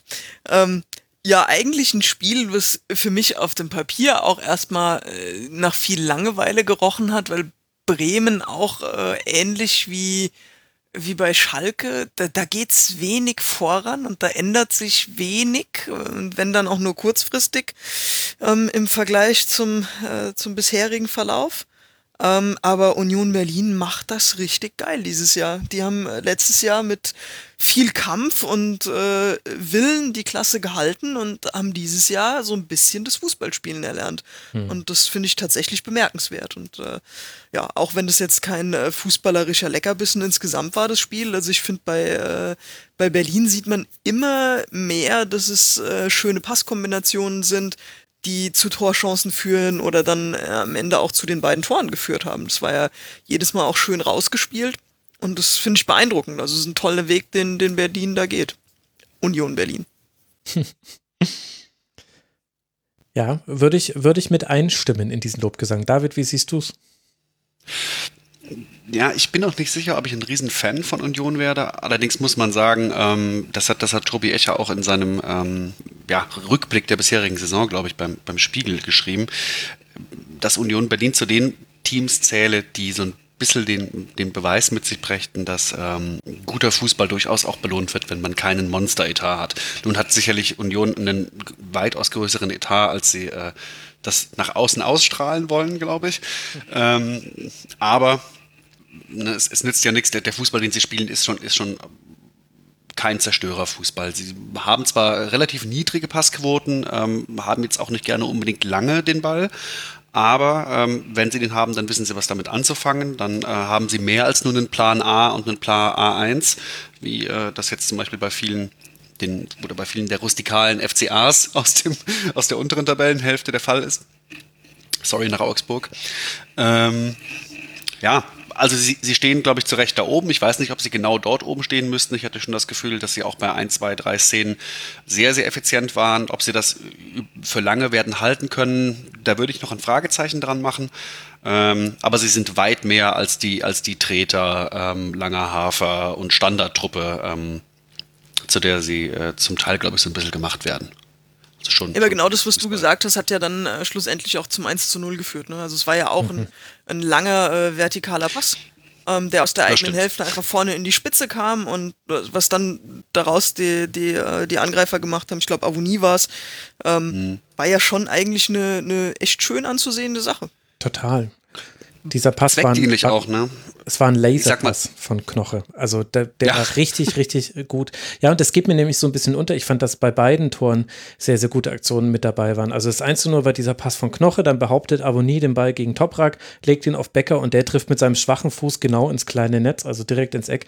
Wunderbar. Und das 2 zu 0, da gab es natürlich die Aktion gegen Friedel, ein leichtes Stoßen, deshalb spielt er einen Fehlpass in den Fuß von Andrich. Aber was Andrich macht, ist genial und das ist mir völlig untergegangen bei der Szene. Er leitet direkt weiter zur Abonnie. Und der mit etwas Glück trudelt der Ball dann da über die Linie. Aber diese Handlungsschnelligkeit, das war für mich sinnbildlich für Union Berlin nicht nur in diesem Spiel, sondern auch in den letzten Wochen, die waren einfach immer einen Gedanken voraus und sie wussten aber auch in allen Situationen, was sie jetzt machen wollen. Also Knoche hat genau, als er den Ball bekommen hat, ich glaube, der hat aufgedreht und hat er sofort geguckt, hier vorne muss irgendwo Avonie sein oder Becker, den muss ich jetzt finden und dann hat er diesen Pass gespielt. Und das ist ein ganz krasser Unterschied von Union Berlin zu so vielen anderen Mannschaften und das ist das, was mich wirklich ein bisschen frustriert in dieser Saison. Weshalb ich im Vorgespräch gesagt habe, äh, bei mir verschwimmen die Spiele so ein bisschen, weil alle denselben Preis spielen. Bei Union Berlin ist es nicht so. Jeder weiß, was er zu tun hat. Und das reicht dann auch schon, um in dieser Bundesliga mindestens die Hälfte der Liga zu besiegen. Mhm, definitiv. Und was ich besonders gut fand, ähm, das war das, was ich vorhin meinte, die, die verschiedenen Pläne, die sie haben, denn ihr, ihr eigentlicher Plan A0 Kreativzentrale Kruse war ja gar nicht auf dem Platz. Und trotzdem hattest du nicht das Gefühl, dass sie jetzt in ihren wenigen schlechten Automatismen gefangen sind, ähm, ne, in Ermangelung von Kruse, von Kruse nicht so richtig äh, wissen, was sie jetzt mit dieser, mit dieser Elf machen sollen, die sie da auf dem Platz haben. Nein, sie haben pragmatisch gespielt, sie haben das ausgespielt, was sie auf dem Platz hatten. Ähm, ja, auf, auf ihre ähm, Trademark-Art, könnte man sagen. Und ähm, ja, damit das genaue Gegenteil von dem gemacht, was Werder Bremen getan hat. Dort konntest du weder im Pressing noch in der Raumaufteilung noch äh, in der kompletten Offensive irgendwie erkennen, was, was da mal geplant gewesen ist. Entsprechend auch die ziemlich angefressene Reaktion ähm, von, von Herrn Kofeld nach dem Spiel, die ich verstehen kann. Da hat es einfach an allem gefehlt. Und ähm, ohne jetzt den, den Mannschaften des unteren Tabellenbereichs äh, unterstellen zu wollen, dass das dort überall genauso wäre. Aber ähm, ja, dass, dass viele Basics, dass so Grundautomatismen im Spielaufbau schwer erkennbar sind oft, das ist schon was, was ich da, äh, was, was diese Vereine eint. Und da würde ich dir recht geben, ähm, hebt sich Union zum Beispiel deutlich ab. Ja, also Werder war tatsächlich in allen Belangen schlecht und, und das fängt schon mit so, Zweikampfführung ist immer so ein schwieriges Argument, weil wir Deutschen und uns, uns auch immer so ein bisschen an Zweikampfführung aufgeilen und die berühmte Zweikampfquote von 52 Prozent und die drei gelaufenen mhm. Kilometer mehr sind dann immer der Grund, warum eine Mannschaft gewonnen hat. Es ist aber halt auch ein Faktor, den du nicht aus dem Sport rauslassen kannst, aus einem Zweikampfsport, wie Fußball nun mal einer ist und in dem Spiel war es halt einfach wirklich wirklich krass. Also wenn du die Trikots verdeckt hättest und mich gefragt hättest, eine von beiden Mannschaften spielt ihr zweites Bundesliga-Jahr, die andere ihr, weiß nicht, da setze ich mich jetzt gerade in die Nesse. Null, nulltes, nulltes. Nee, nee, in der, nee wann, wann ist Werder abgestiegen? Das war 79, glaube ich. Achso, achso, achso. das ist so in, in diese Nässe habe ich mich gesetzt. Ich hätte, ich hätte ah. definitiv davon, wäre ich davon ausgegangen, dass Union Berlin diejenige Mannschaft ist, die schon so lange in der Liga ist, weil die waren so abgezockt und die waren so geradlinig und Werder Bremen hat ja keinen Stich gemacht. Und dass Werder schlecht spielt oder, oder ja doch schlecht. Es, also doch, es ist einfach schlecht, es tut mir leid. Es ist einfach zu langsam und es ist, äh, und sie kriegen den Ball nicht mehr in ordentliche Abschlusspositionen. Sie haben immer eine gute Anfangsphase zu Hause, die ersten 20 Minuten, und dann geht es immer dahin. Das, dieses Spiel habe ich schon 18 Mal gesehen. Jetzt haben sie 18 Mal geflankt in dem, in dem Spiel, in den Strafraum mit Friedrich, Knoche und Hübner. Was soll das? Also klar ist mhm. Augustinsson ein einziger Mann, der mal irgendwie und, und Selassie, also daher kommt das mit den Flanken, ich kann es schon verstehen. Aber äh, innen drin stehen Sargent und Osako. Also, sorry, es, es tut mir leid, es ist. Also, mhm. boah, nee. Plus, plus Osako und Schmid standen sich ähm, gefühlt das halbe Spiel in ihren Räumen irgendwo auf den Füßen. Das hat es natürlich dann Union sehr, sehr leicht gemacht, das Zentrum zu verengen, weil Werder diese Enge auch sofort angenommen hat. Total. Dann kommst du halt in der nächsten defensiven Umschaltsituation nicht in den Deckungsschatten oder kommst nicht dazu, einen effektiven Deckungsschatten zu stellen. Es passiert genau das, was wir bei dem Spiel vorhin auch hatten, dass da zwei Leute dann eine Dreierformation der Berliner anlaufen müssen, sich müde machen, das Pressing hilflos aussieht. Ähm, Entsprechend hat es mich echt nicht gewundert, nach dem Spiel bei Twitter mehrere Analogien äh, ähm, vorgefunden zu haben, wo, wo Werder und Berlin jeweils mit einer Jugend- und einer, und einer A-Mannschaft oder einer Herrenmannschaft verglichen worden sind. Das mhm. ist schmerzhaft, tut mir sehr, sehr leid für die Werder-Fans, aber das hat sehr genau wiedergegeben, wonach sich das Spiel auch für mich angefühlt hat. Und da war gefühlt immer immer ein Meter zu wenig, immer eineinhalb, zwei Sekunden zu wenig bei Werder, in, egal ob mit oder ohne Ball. Ja, und vom Spielaufbau her ist das ein bisschen Hertha BSC unter Dardai inzwischen. Also sehr, sehr viel hinten den Ball zwischen den Innenverteidigern und dem Christian Groß, der sich dann oft fallen lässt, nochmal hin und her gespielt. Nur hat das Hertha mit dem Ziel gemacht, den Gegner sich zurechtzulegen und irgendwann den entscheidenden Ball zu spielen. Das passiert bei Werder nicht. Das ist alles ja, es ist schwierig. Und von 16 Dribbling-Versuchen nur drei gewonnene zeigt halt dann auch, warum man dann eben auch aus dieser Statik heraus keine Dynamik erzeugen konnte. Klar, mhm. der Gegner auch sehr, sehr gut. Union das wunderbar gemacht, haben wir ja aber schon angesprochen. Das ist schon echt wenig bei Werder, das muss man sagen. Und es ist mhm. nach den Spielen, die sie hatten, das 1 zu 0 in Mainz, das 3 äh, zu 0 im DFB-Pokal bei Hannover 96, ist es wirklich ein enttäuschender Rückschritt. Das kann man, glaube ich, schon so deutlich sagen. Mhm. Ja, und auch, was, was du gerade geschildert hast, diese Situation der Ballzirkulation bei Werder, das ist ja auch weniger dann eine Phase der Ballkontrolle, die damit einhergeht, sondern vielmehr sowas, als, als ob du mir einen Ball zuwerfen würdest äh, und sagtest, halt hoch. Ich kann den dann vielleicht zehnmal hochhalten, aber das ist dann zehnmal höchste Eisenbahn und immer so an der Schwelle zum totalen Kontrollverlust und Beinbruch. Und das, das ist so ein bisschen das, was, was Werder da, äh, oder der Gefühlsunterschied zwischen, zwischen Herder und, äh, Werder und beispielsweise Hertha in der, in der Phase damals. Damit hätten wir auch noch eine schöne popkulturelle Referenz an die höchste Eisenbahn eingebaut in äh, dieses Segment. Dann lasst es uns an der Stelle auch zumachen. Für Werder geht es jetzt weiter in Leverkusen, bevor man zu Hause gegen Augsburg spielt. Das ist auch so ein Zungenschnalzspiel, Werder gegen Augsburg. Ich glaube, es ist nicht sogar englische Woche. Ich weiß es gerade nicht, aber Werder gegen Augsburg Dienstagabend. Call me in, count me in.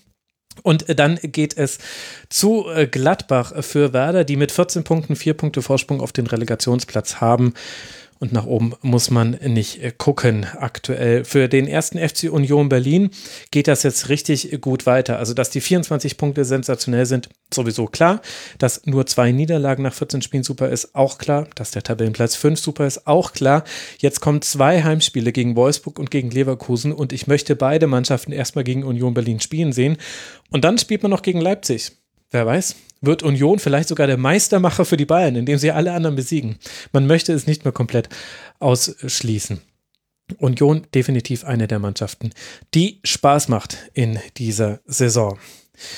Von Union Berlin und Werder Bremen kommen wir zur TSG aus Hoffenheim und zum SC aus Freiburg. Und das war Also die erste Hoffenheimer Halbzeit, da kannst du auch Benny Hill Musik drunter legen und es in doppelter Geschwindigkeit laufen lassen. Das, da lief wirklich alles falsch. Also ich meine, ich meine das ist nicht hämisch, es ist einfach nur Wahnsinn, was, äh, was Hoffenheim derzeit manchmal für Probleme hat. Im Schnelldurchlauf die erste Halbzeit, siebte Minute. Santa Maria trifft eine durchgerutschte Flanke ins kurze Eck.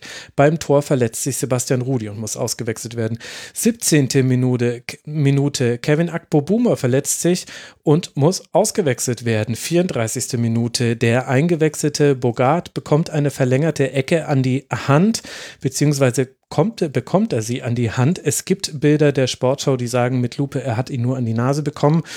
Der DFB sagt, diese Mittel lagen nicht zur Verfügung. Das heißt, der Handelfmeter, der gegeben wurde, wäre korrekt gewesen. Sei es wie es sei, so schießt Vincenzo Griffo das 2 zu 0. Und dann 42. Minute, Kasim Adams grätscht eine scharfe Hereingabe von Dimirovic ins eigene Netz. Und das war nur die erste Halbzeit.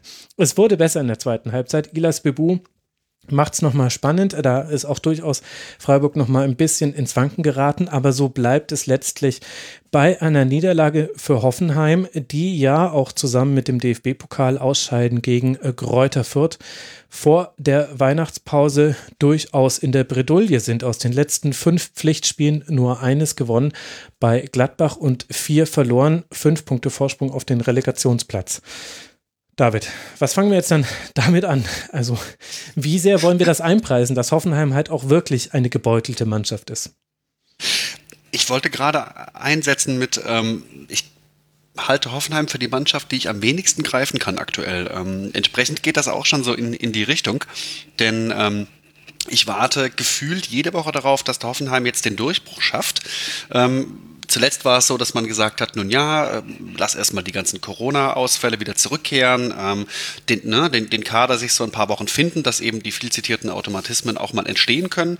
Und dann, ähm, aber A, kommt Hoffenheim nie an den Punkt, weshalb es mir schwerfällt, da ein Urteil zu fällen. Und B, passieren dann in den Spielen, dieses hier exemplarisch, zum Teil recht viele freaky Dinge. Ähm, die das, die das schwer machen, da jetzt, da jetzt Muster heraus zu, zu klamüsern. Ähm, ich ich glaube, was man, was man sagen kann, ist, dass Hoffenheim zweifellos den Ball möchte. Also sicherlich äh, ja, beflissen ist, auch Fußball zu spielen, mehr als die Vereine, die um Hoffenheim herum rangieren in der Tabelle.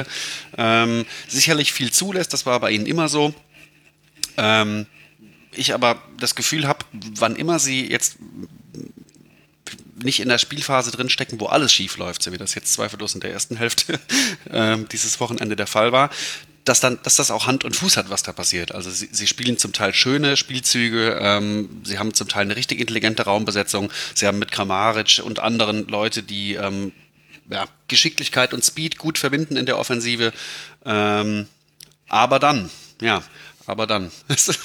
fällt, fällt mir schwer, ein Urteil zu fällen. Alex, was ist dein Take zu Hoffenheim? Eigentlich äh, genau, genau das Gleiche. Also Hoffenheim hat vom, vom Personal auf dem Papier eigentlich eine, eine viel größere oder ein viel größeres Potenzial als das, was sie abrufen. Also auch mit der Aufstellung, mit der sie gestern ins Rennen gegangen sind.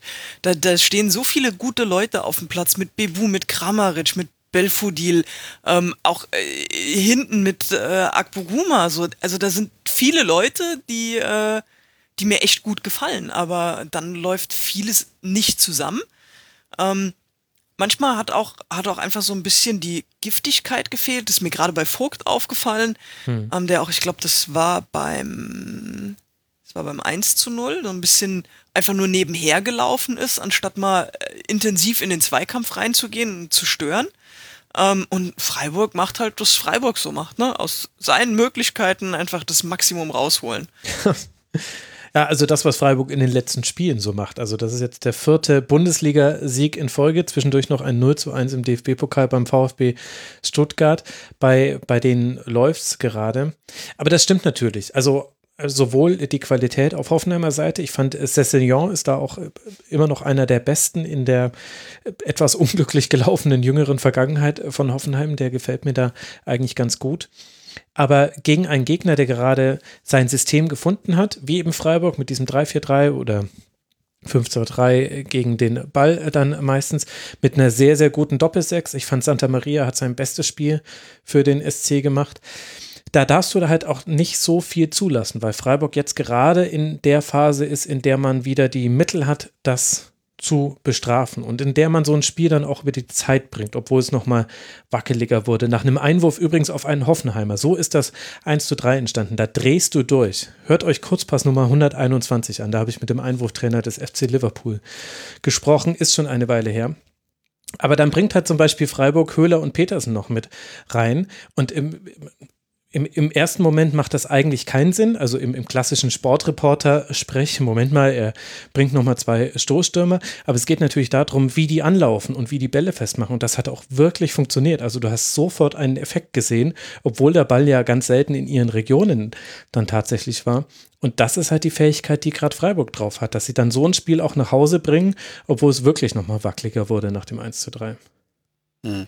Und man muss sagen, dass von den Mannschaften, und das sind ja nun wirklich zahlreiche, die früh und aggressiv pressen wollen, die mannorientiert den aufbauenden Gegner ähm, attackieren wollen, dass Freiburg mit am, am besten, am strukturiertesten macht. Ähm, also diese, diese Zweikampfaggressivität, die immer so als Sammelbegriff für alles, was in einem Zweikampf gut laufen kann, hergenommen wird.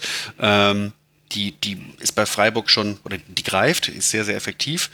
Ähm, und ich, ich fand es kein Zufall, dass auch, auch Vogt, ähm, von dem ich nicht wahnsinnig viel halte, muss ich ehrlich sagen, in dieses äh, Gegentor verwickelt war.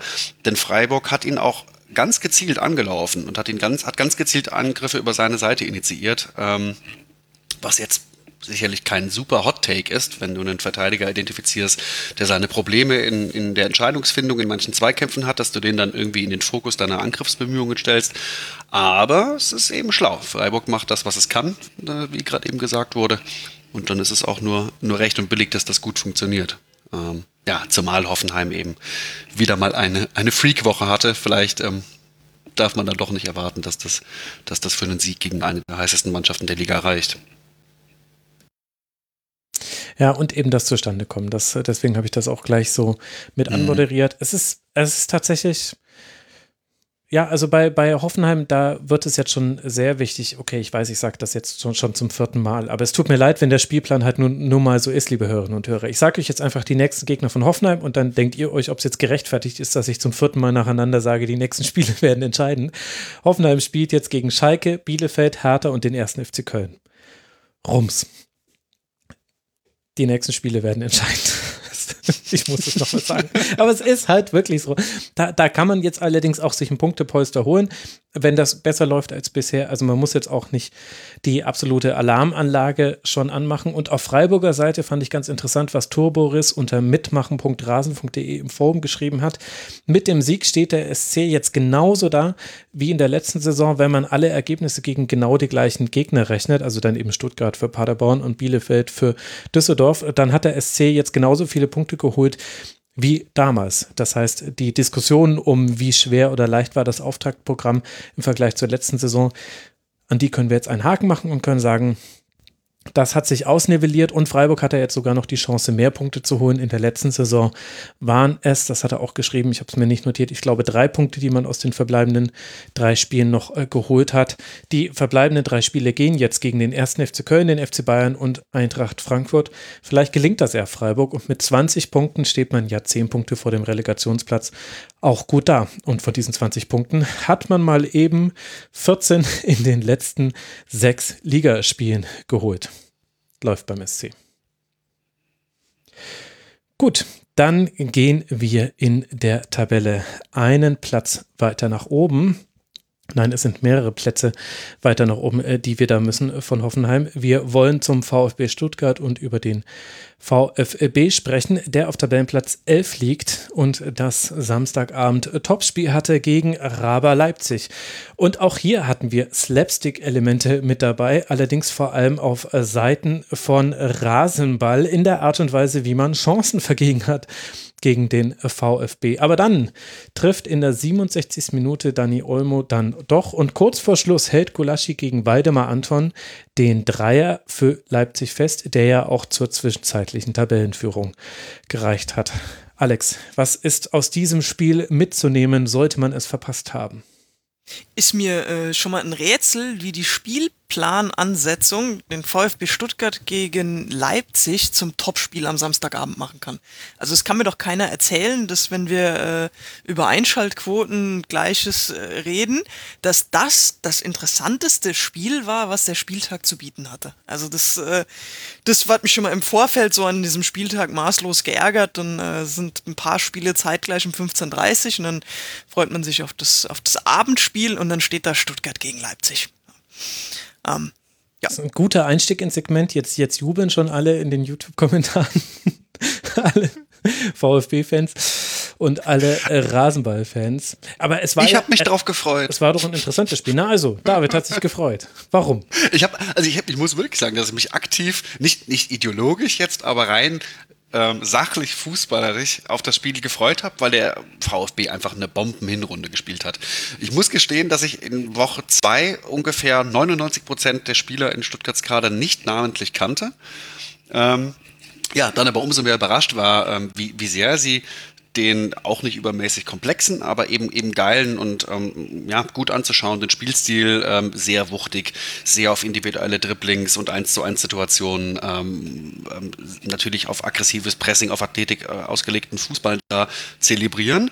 Ähm, sicherlich einen, den RB auch spielen kann, wobei ich jetzt ähm, wenn man mal davon ausgeht, dass RB auch grundsätzlich äh, aufgrund der Konzernstrategie, nenne ich es mal, eine Pressing-fokussierte ähm, Mannschaft ist, ähm, würde ich trotzdem sagen, dass RB vielleicht einfach so ein bisschen wie der große Bruder des VfB gewirkt hat in diesem Spiel. Ähm, also zwei intensiv spielende, technisch starke, ähm, aggressiv und hochpressende Mannschaften, von denen aber eine, so hatte ich das Gefühl, in diesem Spiel nur das als Waffe hatte, während die andere, der große Bruder RB oder Raba, whatever, ähm, ja, eben auch in der Zwischenzeit dominantes Spiel aufgeschnappt hat und ähm, entsprechend Stuttgart so sehr, sehr wenig stattfand. Also dieses Spiel hat für mich nicht das gehalten, äh, was es am Anfang so ein bisschen versprochen hatte.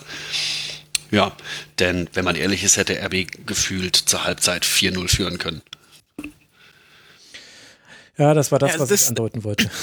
Genau, das ist das, was unterm Strich noch bei, bei hängen geblieben ist, dass die, mhm. die Chancenverwertung von, äh, von Leipzig, das äh, war das war schon, eigentlich ähm, deutet sowas immer darauf an, dass sie, dass sie am Ende mit nur einem Punkt oder mit gar keinem nach Hause fahren.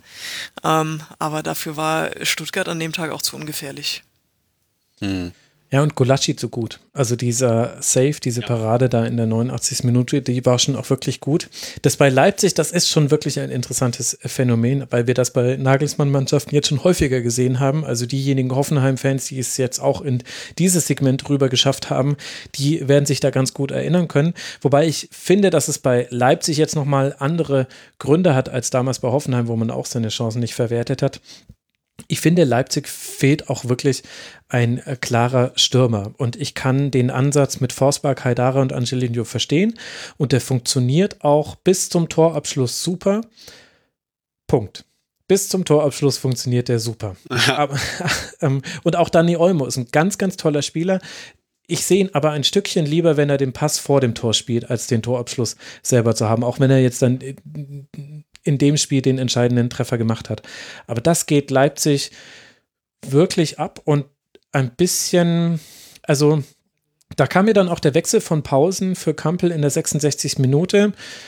Den hätte ich ehrlich gesagt früher erwartet. Also, das ist natürlich jetzt alles gut gegangen und der Max hat sowieso weniger Ahnung als jeder Bundesliga-Trainer. Das ist mir eh schon klar. Aber ich finde, die Art und Weise, wie Leipzig seine Chancen vergibt, das ist für mich eindeutig ein ein Problem einfach der, der, der Spielertypen, die vorne drin spielen. Die haben keinen, der, der mit einem Kontakt die, die Hereingabe ins Tor macht, sondern die haben lauter Spieler, die mit einem Kontakt irgendwie versuchen, ihn aufs Tor zu bekommen. Und da geht halt einfach viel zu viel am Tor vorbei oder mit zu wenig Wurms aufs Tor. Und Kobel hat auch sehr, sehr gut gehalten. Das kommt in dem Spiel noch mit dazu. Und auf der anderen Seite haben wir den VfB, man möchte jetzt natürlich nicht erwarten von einem Aufsteiger, dass er Leipzig herspielt. Auf der anderen Seite haben wir natürlich eine Tendenz, die jetzt durchaus bei Stuttgart zu beobachten ist. Also man hatte das sensationelle 5 zu 1 gegen Dortmund, dann immerhin ein 2 zu 2 gegen Union Berlin, aber jetzt zwei Niederlagen, natürlich gegen sehr gute Gegner mit Wolfsburg und Leipzig Aber so langsam nivelliert sich der sehr gute Saisonstart von Stuttgart. Es sind acht Punkte Vorsprung auf den Relegationsplatz. Ich will jetzt da nicht die Abstiegsdiskussion aufmachen, aber ist das Zufall, Alex, dass die da so jetzt wieder ein bisschen hinten reinrutschen? War das erwartbar oder fehlt da vielleicht auch ein bisschen was, was sie am Anfang der Saison hatten, deiner Meinung nach? Ich weiß nicht, vielleicht äh, hat das tatsächlich auch ein bisschen was mit den Nebenkriegsschauplätzen zu tun, die sie sich jetzt aufgemacht haben. Sie sind ja jetzt mehr in äh, Funk und Fernsehen zu finden gewesen, aufgrund äh, von offenen Briefen, die man sich gegenseitig schreibt, anstatt auf, aufgrund von Leistungen. Und sie haben zur, äh, zu Beginn der Saison wirklich auch einen guten, einen guten Fußball gespielt ähm, und machen sich jetzt selbst das Leben schwer. Und ich glaube, dass ähm, ja, also wenn so eine Unruhe im Verein ist, dann färbt es früher oder später auf die Mannschaft ab. Ich weiß nicht, ob das immer so einen unmittelbaren Zusammenhang hat. Ähm, dass es jetzt ausgerechnet die zwei letzten Spiele waren, wo das jetzt auch langsam so ein bisschen öffentlich wird. Aber äh, wenn so, so Sachen, so Querelen öffentlich werden, dann sind sie ja meistens auch schon lange, lange vorher da. Von daher kann ich mir gut vorstellen, dass das eine durchaus Hand in Hand mit dem anderen geht und dass da mehr Ruhe im äh, Vereinsumfeld im Fußball gut tun würde. Hm. Die Richtung Schön ich, gesagt. In die Richtung hätte ich gar nicht gedacht, aber es stimmt natürlich. Was heißt denn gute Zeiten, schlechte Zeiten auf Schwäbisch? Gute Zeiten, schlechte Zeiten. So ein bisschen geht es dementsprechend ab. Und mhm. vielleicht ist es aber auch, also neben dem, dass die Gegner gut waren, habe ich auch das Gefühl, dass Stuttgart jetzt ein bisschen mehr für Dinge bestraft wird, die man die ganze Saison schon macht. Also gegen Leipzig zum Beispiel ist man ja hoch angelaufen, das hast du ja auch gesagt, David. Man hat so ein bisschen so quasi zwei, zwei Varianten derselben Spielphilosophie bei beiden Mannschaften gesehen. Und das Problem waren aber jetzt gar nicht direkte Ballverluste, die man hatte bei Stuttgart, sondern einfach nur, dass man sehr, sehr luftig stand. Also, dass, dass Leipzig da auch wirklich viele Korridore hatte, in die man reinspielen konnte. Auch dafür ist natürlich die Aufstellung dann mit Forsberg. Also, wie gesagt, äh, will ich, das, das ergibt, hat schon aus dem Sinn auch Sinn ergeben, da keinen klaren Stoßstürmer reinzustellen bei Leipzig. Das hat sehr gut hingehauen. Und das sind aber Räume gewesen, die hat der VfB schon auch am Anfang der Saison angeboten. Da hat man halt dann nur noch die Tore gemacht, um sich eine Unentschieden-Serie letztlich zusammen zu schustern mhm. und so sehr lange ungeschlagen zu bleiben. Ja, ja, und man, und man muss auch sagen, während ich jetzt gerade eben, ich glaube, bei Hoffenheim äh, gesagt habe, dass ich da wöchentlich auf den, auf den ähm, Durchbruch warte. Es ist leider bei Stuttgart so, dass ich ein bisschen auf den Zusammenbruch oder zumindest auf einen Knick warte, weil wir A natürlich viele Spieler dort haben, die noch wenig Bundesliga-Erfahrung mitbringen. B, ähm, der Kader, so stimmig er zusammengestellt sein mag, auch ein Stück weit noch nicht die Breite haben kann, ähm, die, die dieses Projekt wahrscheinlich oder hoffentlich mal in zwei, drei Jahren ähm, haben kann, wenn sich der Vorstand nicht bis dahin aufgelöst haben sollte oder so. Ähm, also entsprechend, obwohl jetzt ordentliche Spieler von der Bank gekommen sind gegen RB, äh, glaube ich einfach dem VfB noch die Breite fehlt, um so einen aufwendigen Fußball, speziell natürlich in so einer horrormäßig gestaffelten Saison wie dieser mit Covid, äh, bis zum Schluss durchzuziehen. Und man muss auch sagen, wenn man sich die Spieler mit den besten Dribbling-Werten der Liga anschaut, da sind, glaube ich, drei Stuttgarter unter den besten zehn. Ähm, Mangala, was ich besonders spannend finde, der ja im Prinzip so eine Art ähm, Taktgeber, Takt- und Stabilitätsgeber im zentralen Mittelfeld ist, unter diesen Spielern. Ähm, heißt, also der VfB muss erstmal athletisch, konditionell, aber dann eben auch so in puncto Spritzigkeit ähm, ne, immer voll auf der Höhe sein, um seine individuellen Stärken auszuspielen auf verschiedenen Positionen. Und ich glaube, das kann nicht dauerhaft gut gehen.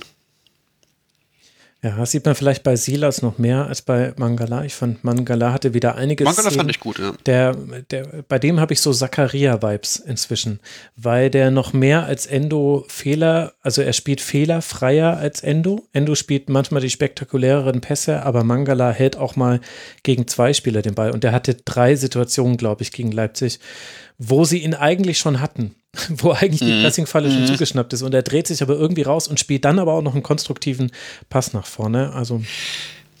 Hätte man den mal in Dortmund behalten. Naja. Ach, sprechen wir von Mangala oder von Ben Manga? Jetzt bin ich mir gerade nicht. Also Entschuldigung, von, von Mangala. Ja, ja, ja, nee, das war, war, sollte ein Wortwitz sein und ich, äh, der eigentliche Dortmunder Abgang ist natürlich Sven Mislintat. Aber jetzt kommen wir in ganz andere Gefilde der Diskussion. Auf Leipziger Seite hat völlig zu Recht im Forum aus unterstrich LE noch äh, zwei Spieler hervorgehoben, nämlich Pete Golaschi, den haben wir schon genannt, und aber auch Willi Orban. Und den hatte ich mir auch aufgeschrieben, weil das Wahnsinn ist, dass mit welcher Präsenz Willi Orban jetzt einfach wieder da ist bei Leipzig und nur weil er hm, selten so spektakuläre Szenen wie Upamecano geht er ein bisschen unter im äh, direkten Vergleich, aber Leipzig mit neun Gegentreffern nach 14 Spielen immer noch eine grandiose Defensive, das muss man sagen. In den letzten fünf Spielen inklusive Pokal gegen den FC Augsburg hat jetzt Leipzig fünfmal in Folge zu null gespielt und nach Atletico, die fünf Tore erst gefangen haben, stellt Leipzig die zweitbeste Defensive Europas. Drei Gegentreffer hat man allein gegen Bayern gefangen. Das alles sind Infos, die nicht ich recherchiert habe. Danke an aus LE.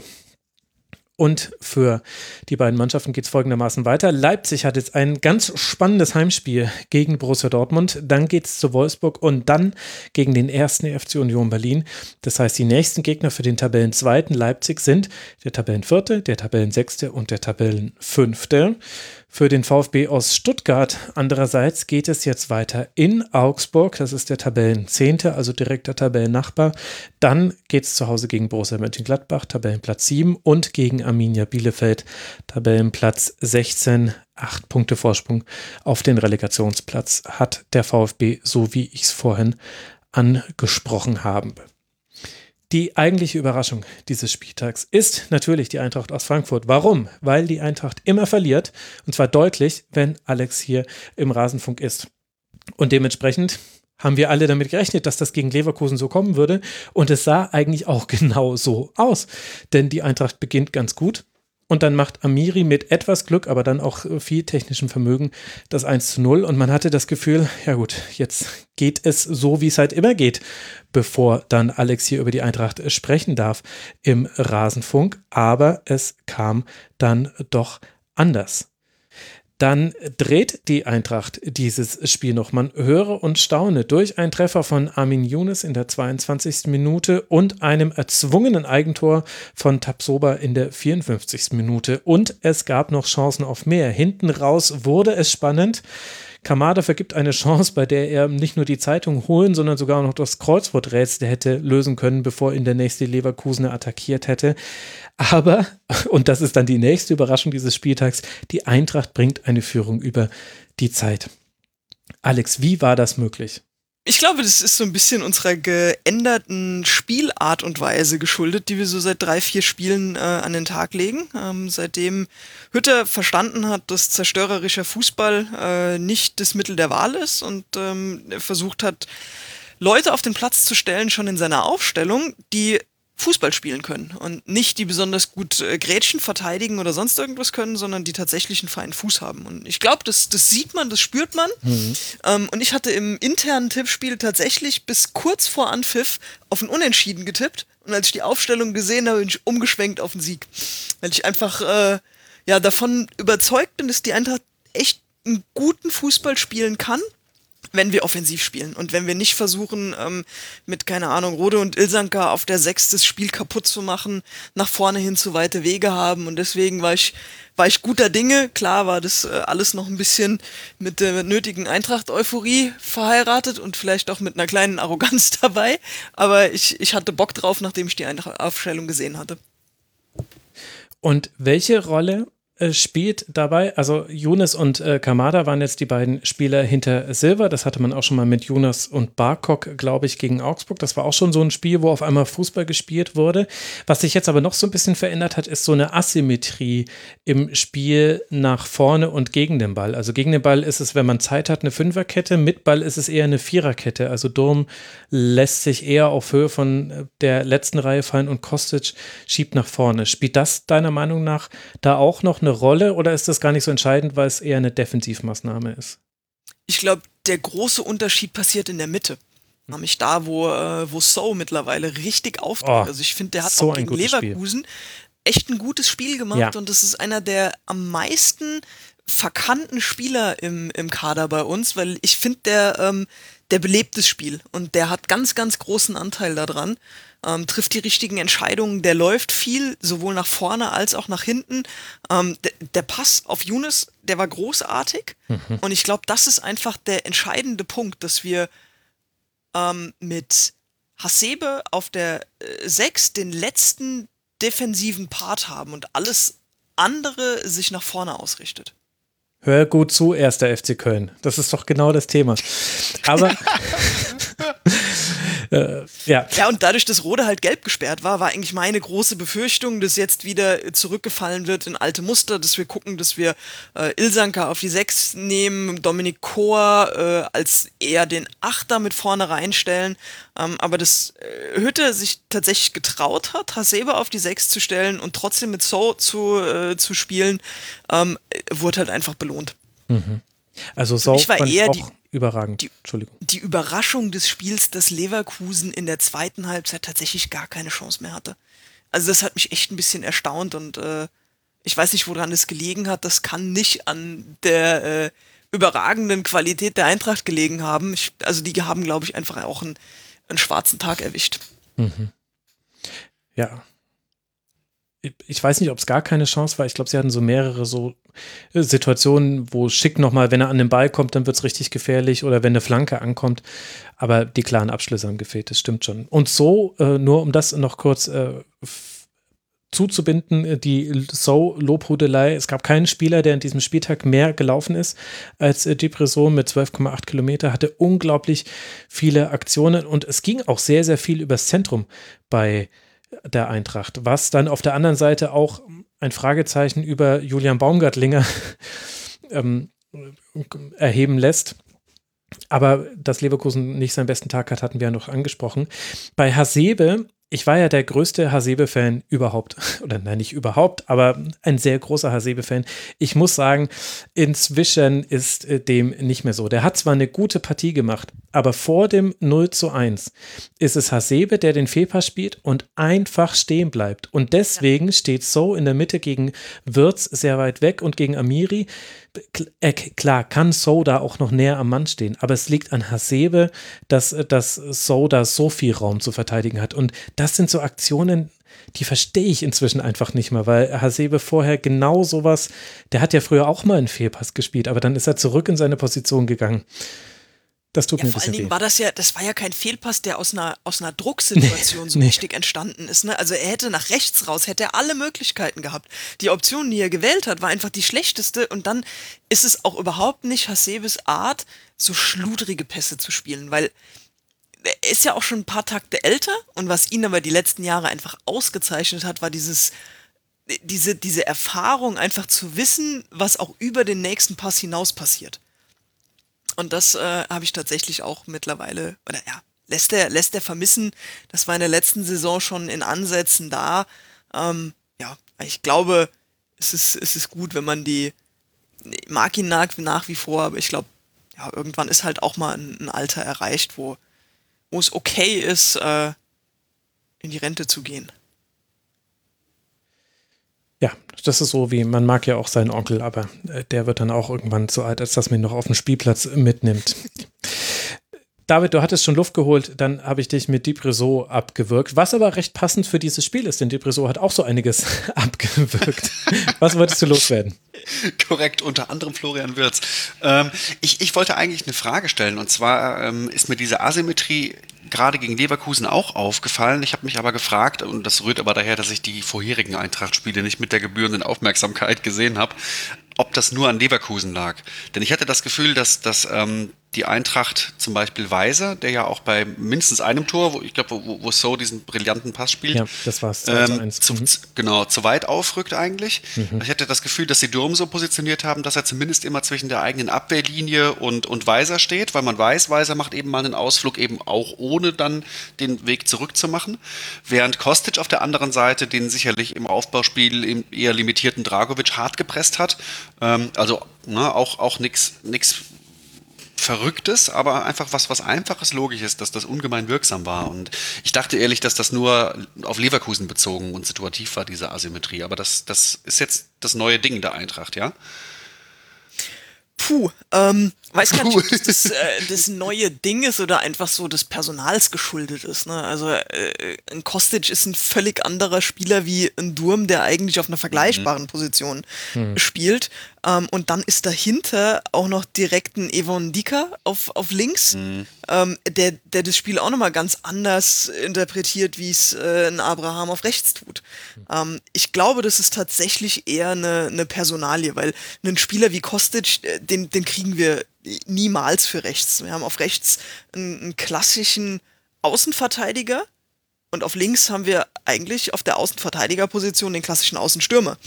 Und ich glaube, dadurch mhm. werden wir immer so eine, so eine leichte Asymmetrie haben, ähm, die dann aber auch von der gegnerischen Seite ähm, ja, unterschiedlich abhängt. Ne? Also mhm. mit, mit Mitchell Weiser war auch jemand auf einer Position, die er normalerweise nicht spielt. Ja.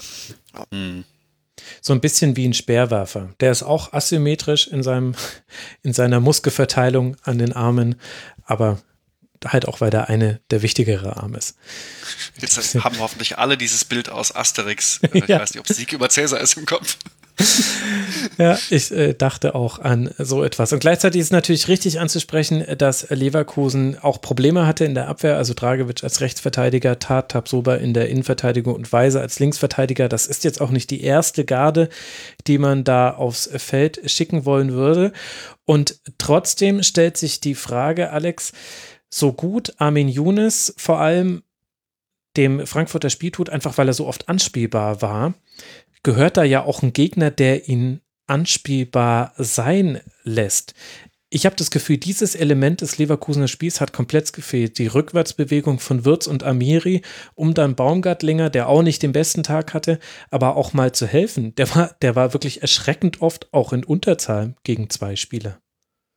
Ja, es ist auch so, ne? Also Leverkusen hat äh, nicht umsonst, äh, ich glaube jetzt zwölf Spiele nach Gang nicht verloren. Die, die stehen nicht umsonst ganz oben dabei, eben weil sie normalerweise den Leuten schon auf den Füßen stehen, äh, sobald der Ball ankommt. Und, und das war halt nicht da. Die, die Eintracht hatte für Leverkusener Verhältnisse ungewöhnlich viel Platz. Ähm, ja, und, und hat es dann aber auch, äh, auch ausgenutzt. Ähm, und aus dem 0-1 noch ein, noch ein 2-1 gemacht. Und es waren halt auch Chancen da, das, das 2-1 selbst herbeizuführen. Ne? Also mhm, Younes hat ja. auch noch so ein ja, Ding vergeben, ja, Wo, äh, wo man eigentlich äh, ja, nicht zweimal drüber nachdenken muss, ob der reingeht oder nicht. Ja, das stimmt. Also eigentlich hat sich das 2 zu 2 angedeutet, auch weil Leverkusen bei allen Dingen, die man nicht gut gemacht hat, aber es gab die Aktion, es gab einmal Bailey, da glaube ich, da rutscht Endika, glaube ich, aus. Weiß gerade nicht mehr, wer es war, aber er geht an die Grundlinie und ja. da, da kann sehr einfach ein Tor passieren. Es gab ein paar Szenen in der zweiten Halbzeit. Diaby hatte durchaus einige Aktionen. Amiri hat Hinteregger ja hatte das 2-2 noch auf ja, ne? Hinteregger schießt ans eigene Kreuzeck. Wunderbarer Abschluss, ja. Also da, da war schon noch einiges drin für Leverkusen. Jetzt gibt es noch ein Thema bei Eintracht Frankfurt, was jetzt nicht konkret mit diesem Spiel zu tun hat, was mich aber nicht komplett überrascht hat, aber Fragezeichen aufwirft. Nämlich Bastost ist äh, gewechselt jetzt noch im Winter und muss ersetzt werden. Das kam jetzt nicht komplett aus dem Nichts und ist, wenn man sich die Leistung von Bastost im Trikot der Eintracht anguckt, für beide Seiten vielleicht auch gar keine so schlechte Entscheidung, weil er eigentlich die Erwartungen, die man in ihn hatte, nie so ganz erfüllt hat. Aber glaubst du, dass das ein Problem wird, dass man jetzt aktuell dann mit Silver nur einen klaren Stürmer vorne drin hat? Ja, also so können wir auf jeden Fall nicht durch den Rest der Saison gehen. Also ähm, das äh, mich hat der Wechsel für den Zeitpunkt überrascht. Es war im Sommer war schon mal im Gespräch, dass er, dass er eventuell geht, aber dass es jetzt so kurzfristig vor Weihnachten auf einmal final wird, ähm, das, von der Kurzfristigkeit war ich überrascht. Ähm, aber es gibt ja noch ein paar Optionen, die die Eintracht in der Hinterhand hat. Ne? Also wir haben zum einen Ragnar Ache, ähm, der jetzt hoffentlich im Januar, Februar gesund wird, wo aber auch noch ein Fragezeichen ist, ob er in der Lage ist, auf dem Niveau Fußball zu spielen. Ähm, Jovilic ist ausgeliehen nach äh, Österreich. Ähm, ist eine Option, den zurückzuholen. Und ansonsten muss man einfach auf jeden Fall auf der Offensivposition jetzt noch auf dem Transfermarkt tätig werden wir hatten es im, im Eintracht-Podcast auch schon mal besprochen, ähm, dass wir eigentlich auch hinten äh, tätig werden müssen, aber das funktioniert halt auch nur, wenn Abgänge da ist. Mhm. Ähm, dadurch, dass Dost jetzt gegangen ist, ist halt auch nochmal ein bisschen Geld reingespült worden, weil der ist, ist ja nicht für lau gegangen. Ähm, und ja, eventuell, wenn man es geschickt anstellt, äh, ist da sogar für vorne und für hinten noch was drin. Ja, ich meine, man hat natürlich äh, David Abraham, der noch fehlen wird. Ab, genau. ich glaube, Ende Januar, wenn ich es richtig im äh, Kopf habe. Genau, der geht zum Saisonende. Also quasi nach dem letzten Spiel der Hinrunde. Also genau, der Hinrunde, genau, genau, ja. Also, ja, ist schon eine interessante Situation und gleichzeitig stellt sich ja auch so die Frage, was ist der Boden und was ist äh, der, die Decke für Eintracht Frankfurt? So ein bisschen, ehrlich gesagt, die Frage, die man, die die ganzen letzten Spielzeiten begleitet. Wenn ich mir die nächsten Spiele angucke, bei Mainz 05, dann trifft man nochmal auf Leverkusen im DFB-Pokal, dann gegen Schalke 04 und äh, den SC Freiburg. Das heißt, man spielt noch gegen den Tabellen 17. und den Tabellen 18. Man hat aktuell vier Punkte Rückstand auf das internationale Geschäft. Wo kann das denn noch hingehen, deiner Meinung nach? Oder was, also was ist wahrscheinlich, wohin es geht? Hättest du mich das vor fünf, sechs Wochen gefragt, hätte ich gesagt, äh, die Eintracht pendelt sich irgendwo im, im Mittelfeld, unteren Mittelfeld ein. Ähm, da war tatsächlich meine, meine Stimmung sehr gedrückt. Ähm, mhm. Super viele Punkte verschenkt. Ähm, und das ist aus meiner Sicht total unnütz. Ähm, und wir haben jetzt vor zwei, vor drei, vier Spielen eine Umstellung ähm, in Gang gesetzt, wo wir halt wirklich fußballerische Qualität auf den Rasen gebracht haben. Und momentan hat die Eintracht Spieler im Kader, die normal unter normalen Umständen nicht bei der Eintracht spielen. Ein André Silva ist ein, ein Spieler, der unter normalen Umständen niemals bei der Eintracht landet. Ähm, Armin Younes genauso. Ähm, Eamon Barkok äh, ist so eine Art äh, Überraschungskandidat von, von diesem Jahr. Das, das sind alles Leute, die richtig gut Fußball spielen können was, wenn man mal realistisch ist, normalerweise nicht so äh, bei der Eintracht zu finden ist. Und deswegen glaube ich, dass mit dem Kader dieses Jahr eigentlich viel mehr möglich ist, als man bislang daraus gemacht hat. Hm. Darf ich was einwerfen? Aber ist es, ist es, ist es nicht so, dass die Eintracht doch schon auch ein, ein deutlich besseres Scouting hatten als noch vor einigen Jahren? Denn diesen, diesen Effekt, und das ist vielleicht das Bezeichnende daran, daran ähm, oh wow, da, da, ist so eine ähm, Once in a Decade, sage ich mal, Truppe zusammen bei der Eintracht, die sie so nicht mehr kriegen wird. Den habe ich jetzt nämlich schon zum dritten Mal in dieser Dekade. Ähm, ne, ich denke gerade logischerweise zurück an, an Rebic, Alea und, und Jovic ähm, und auch einige Spieler, ich sag mal, aus, aus der Riege noch, aus der Generation darf man ja nicht sagen, weil es noch nicht so lange her ist. Aber ich glaube, dass die Eintracht schon auch eine Menge Geschick beweist bei der Verpflichtung von neuen Spielern, oder? Oder war, oder ja, war das, das ist so, so ein bisschen eine Nee, das ist so ein bisschen eine Wellenbewegung. Ähm, aber äh, würde ich vielleicht auch ein bisschen unterscheiden, weil ähm, Haller, Jovic, Rebic, die kamen alle als, ich sag's jetzt mal, No-Names zur Eintracht. Ein André Silva ist, ist jemand, der schon auf einem ganz anderen Niveau Leistung gebracht hat und der an einer ganz anderen Stelle in seiner Karriere war, genauso wie Armin Younes. Ähm, und, und da kommen jetzt aber auch Leute zur Eintracht, die einfach, glaube ich, das Umfeld zu schätzen gelernt haben, ähm, wo sie wissen, sie kriegen hier ein gutes Teamgefüge und sie können sich hier aufs Neue beweisen. Sie kriegen hier Ruhe, ähm, in der sie arbeiten können. Und, und ich glaube, deswegen gelingen mittlerweile Transfers, die vor ein paar Jahren noch nicht ge gelungen wären. Ja, also hm, macht Sinn. In der letzten, in der letzten Saison war, oder zum, zum Beginn dieser Saison waren ein paar Transfers dabei, wo äh, wo man genau dieses Scouting so ein bisschen vermissen hat lassen. Also ein, ein Haller oder auch ein, ein, Dicker, der in der zweiten französischen Liga gespielt hat, die zu holen, das war genial. So, und dann kommt auf einmal so eine Transferphase, wo wir äh, Zuba aus Hoffenheim, hm. äh, Ilsanka aus Leipzig holen. Da ist man dann schon ein bisschen konsternierter, ne? wenn, man, wenn man sich dann genauso wie du jetzt auch gedacht hast, so Mensch, die finden jetzt auf einmal Spieler, an die denkt kein anderer. So, und dann kommt äh, Zuba und Ilsanka daher. Das, naja, ja. das auch nicht gedacht. An, die, halt an die dachte auch keiner, aber genau. Eher aus Verdrängung meinst du. aber was wäre denn jetzt dann äh, deiner Meinung nach der äh, erwartbare Weg bei der Eintracht? Man hat ja zwei Varianten. Man kann jetzt wieder äh, gestandene Spieler holen, die direkt die Lücken füllen, die man hat. Oder müsste man mit Blick darauf, dass man zum Beispiel bei André Silva, du hast es gesagt, da kannst du nicht sagen, wie lange wird er noch bei der Eintracht spielen. Kann sein, dass das auch noch in der nächsten Saison ist. Niemand weiß, wie der Transfersommer sein wird. Aber glaubst du, es wird jetzt eher in Richtung gehen, wir holen das nächste Talent, wo man dann halt auch ein höheres Risiko hat, dass derjenige Spieler nicht sofort helfen kann? Oder glaubst du, es geht jetzt dann darum, nee, wir brauchen jemanden so wie Bastos, den man halt eigentlich in jedes Spiel reinwerfen kann? Nee, gar nicht. Also ich äh, bin Riesenfreund von Risikotransfer. Ähm, ich würde mich freuen, wenn jemand Talentiertes kommt, der auch über das nächste halbe Jahr bei uns ist oder den man aufbauen kann. Und äh, lieber schließe ich die Saison auf einem Tabellenplatz ab, der irgendwo, ich sag mal, 10, 9, 11 ist und weiß aber, ich habe jemanden in meinen Reihen, der mir nächstes Jahr weiterhelfen kann, vielleicht doch nochmal an die europäischen Türen anzuklopfen, ähm, als dass wir jetzt so diesen Captain Obvious Transfer machen und irgendwen holen, der in der Bundesliga schon mal drei Toren geschossen hat. Ähm, aber wahrscheinlich schon 32 ist und nächstes Jahr auch nicht mehr ein, ein, größeres Ziel mit uns verfolgen kann. Weil es gibt viele Spieler, äh, bei denen ein Fragezeichen dahinter ist, wie lange wir sie halten können. Mhm. Das fängt bei Silva an, das äh, geht bei Hinteregger weiter. Kamada entwickelt sich immer, immer besser und ich glaube, sein Ziel ist es auch nicht, äh, dauerhaft in Frankfurt zu bleiben. Ähm, Armin Younes ist nur ausgeliehen, je nachdem, wie er seine Entwicklung weitermacht, äh, wird es da auch schwierig sein, den halten zu können. Wenn Eamon Barcock weiter überzeugt, Kostic ist bei vielen Vereinen immer wieder ein Thema. Also Möglichkeiten, Leute zu verlieren, sind da und da muss man eigentlich früh genug immer wieder anfangen, hinten nachzulegen. Na, dann sind wir mal gespannt, was sich da noch tun wird. Die nächsten Gegner der Eintracht habe ich schon genannt. Die nächsten Gegner von Leverkusen fehlen uns noch. Leverkusen, die mit der Niederlage auf Tabellenplatz 3 zurückgefallen sind. Das sind jetzt fünf Punkte Rückstand auf die Bayern auf Platz 1.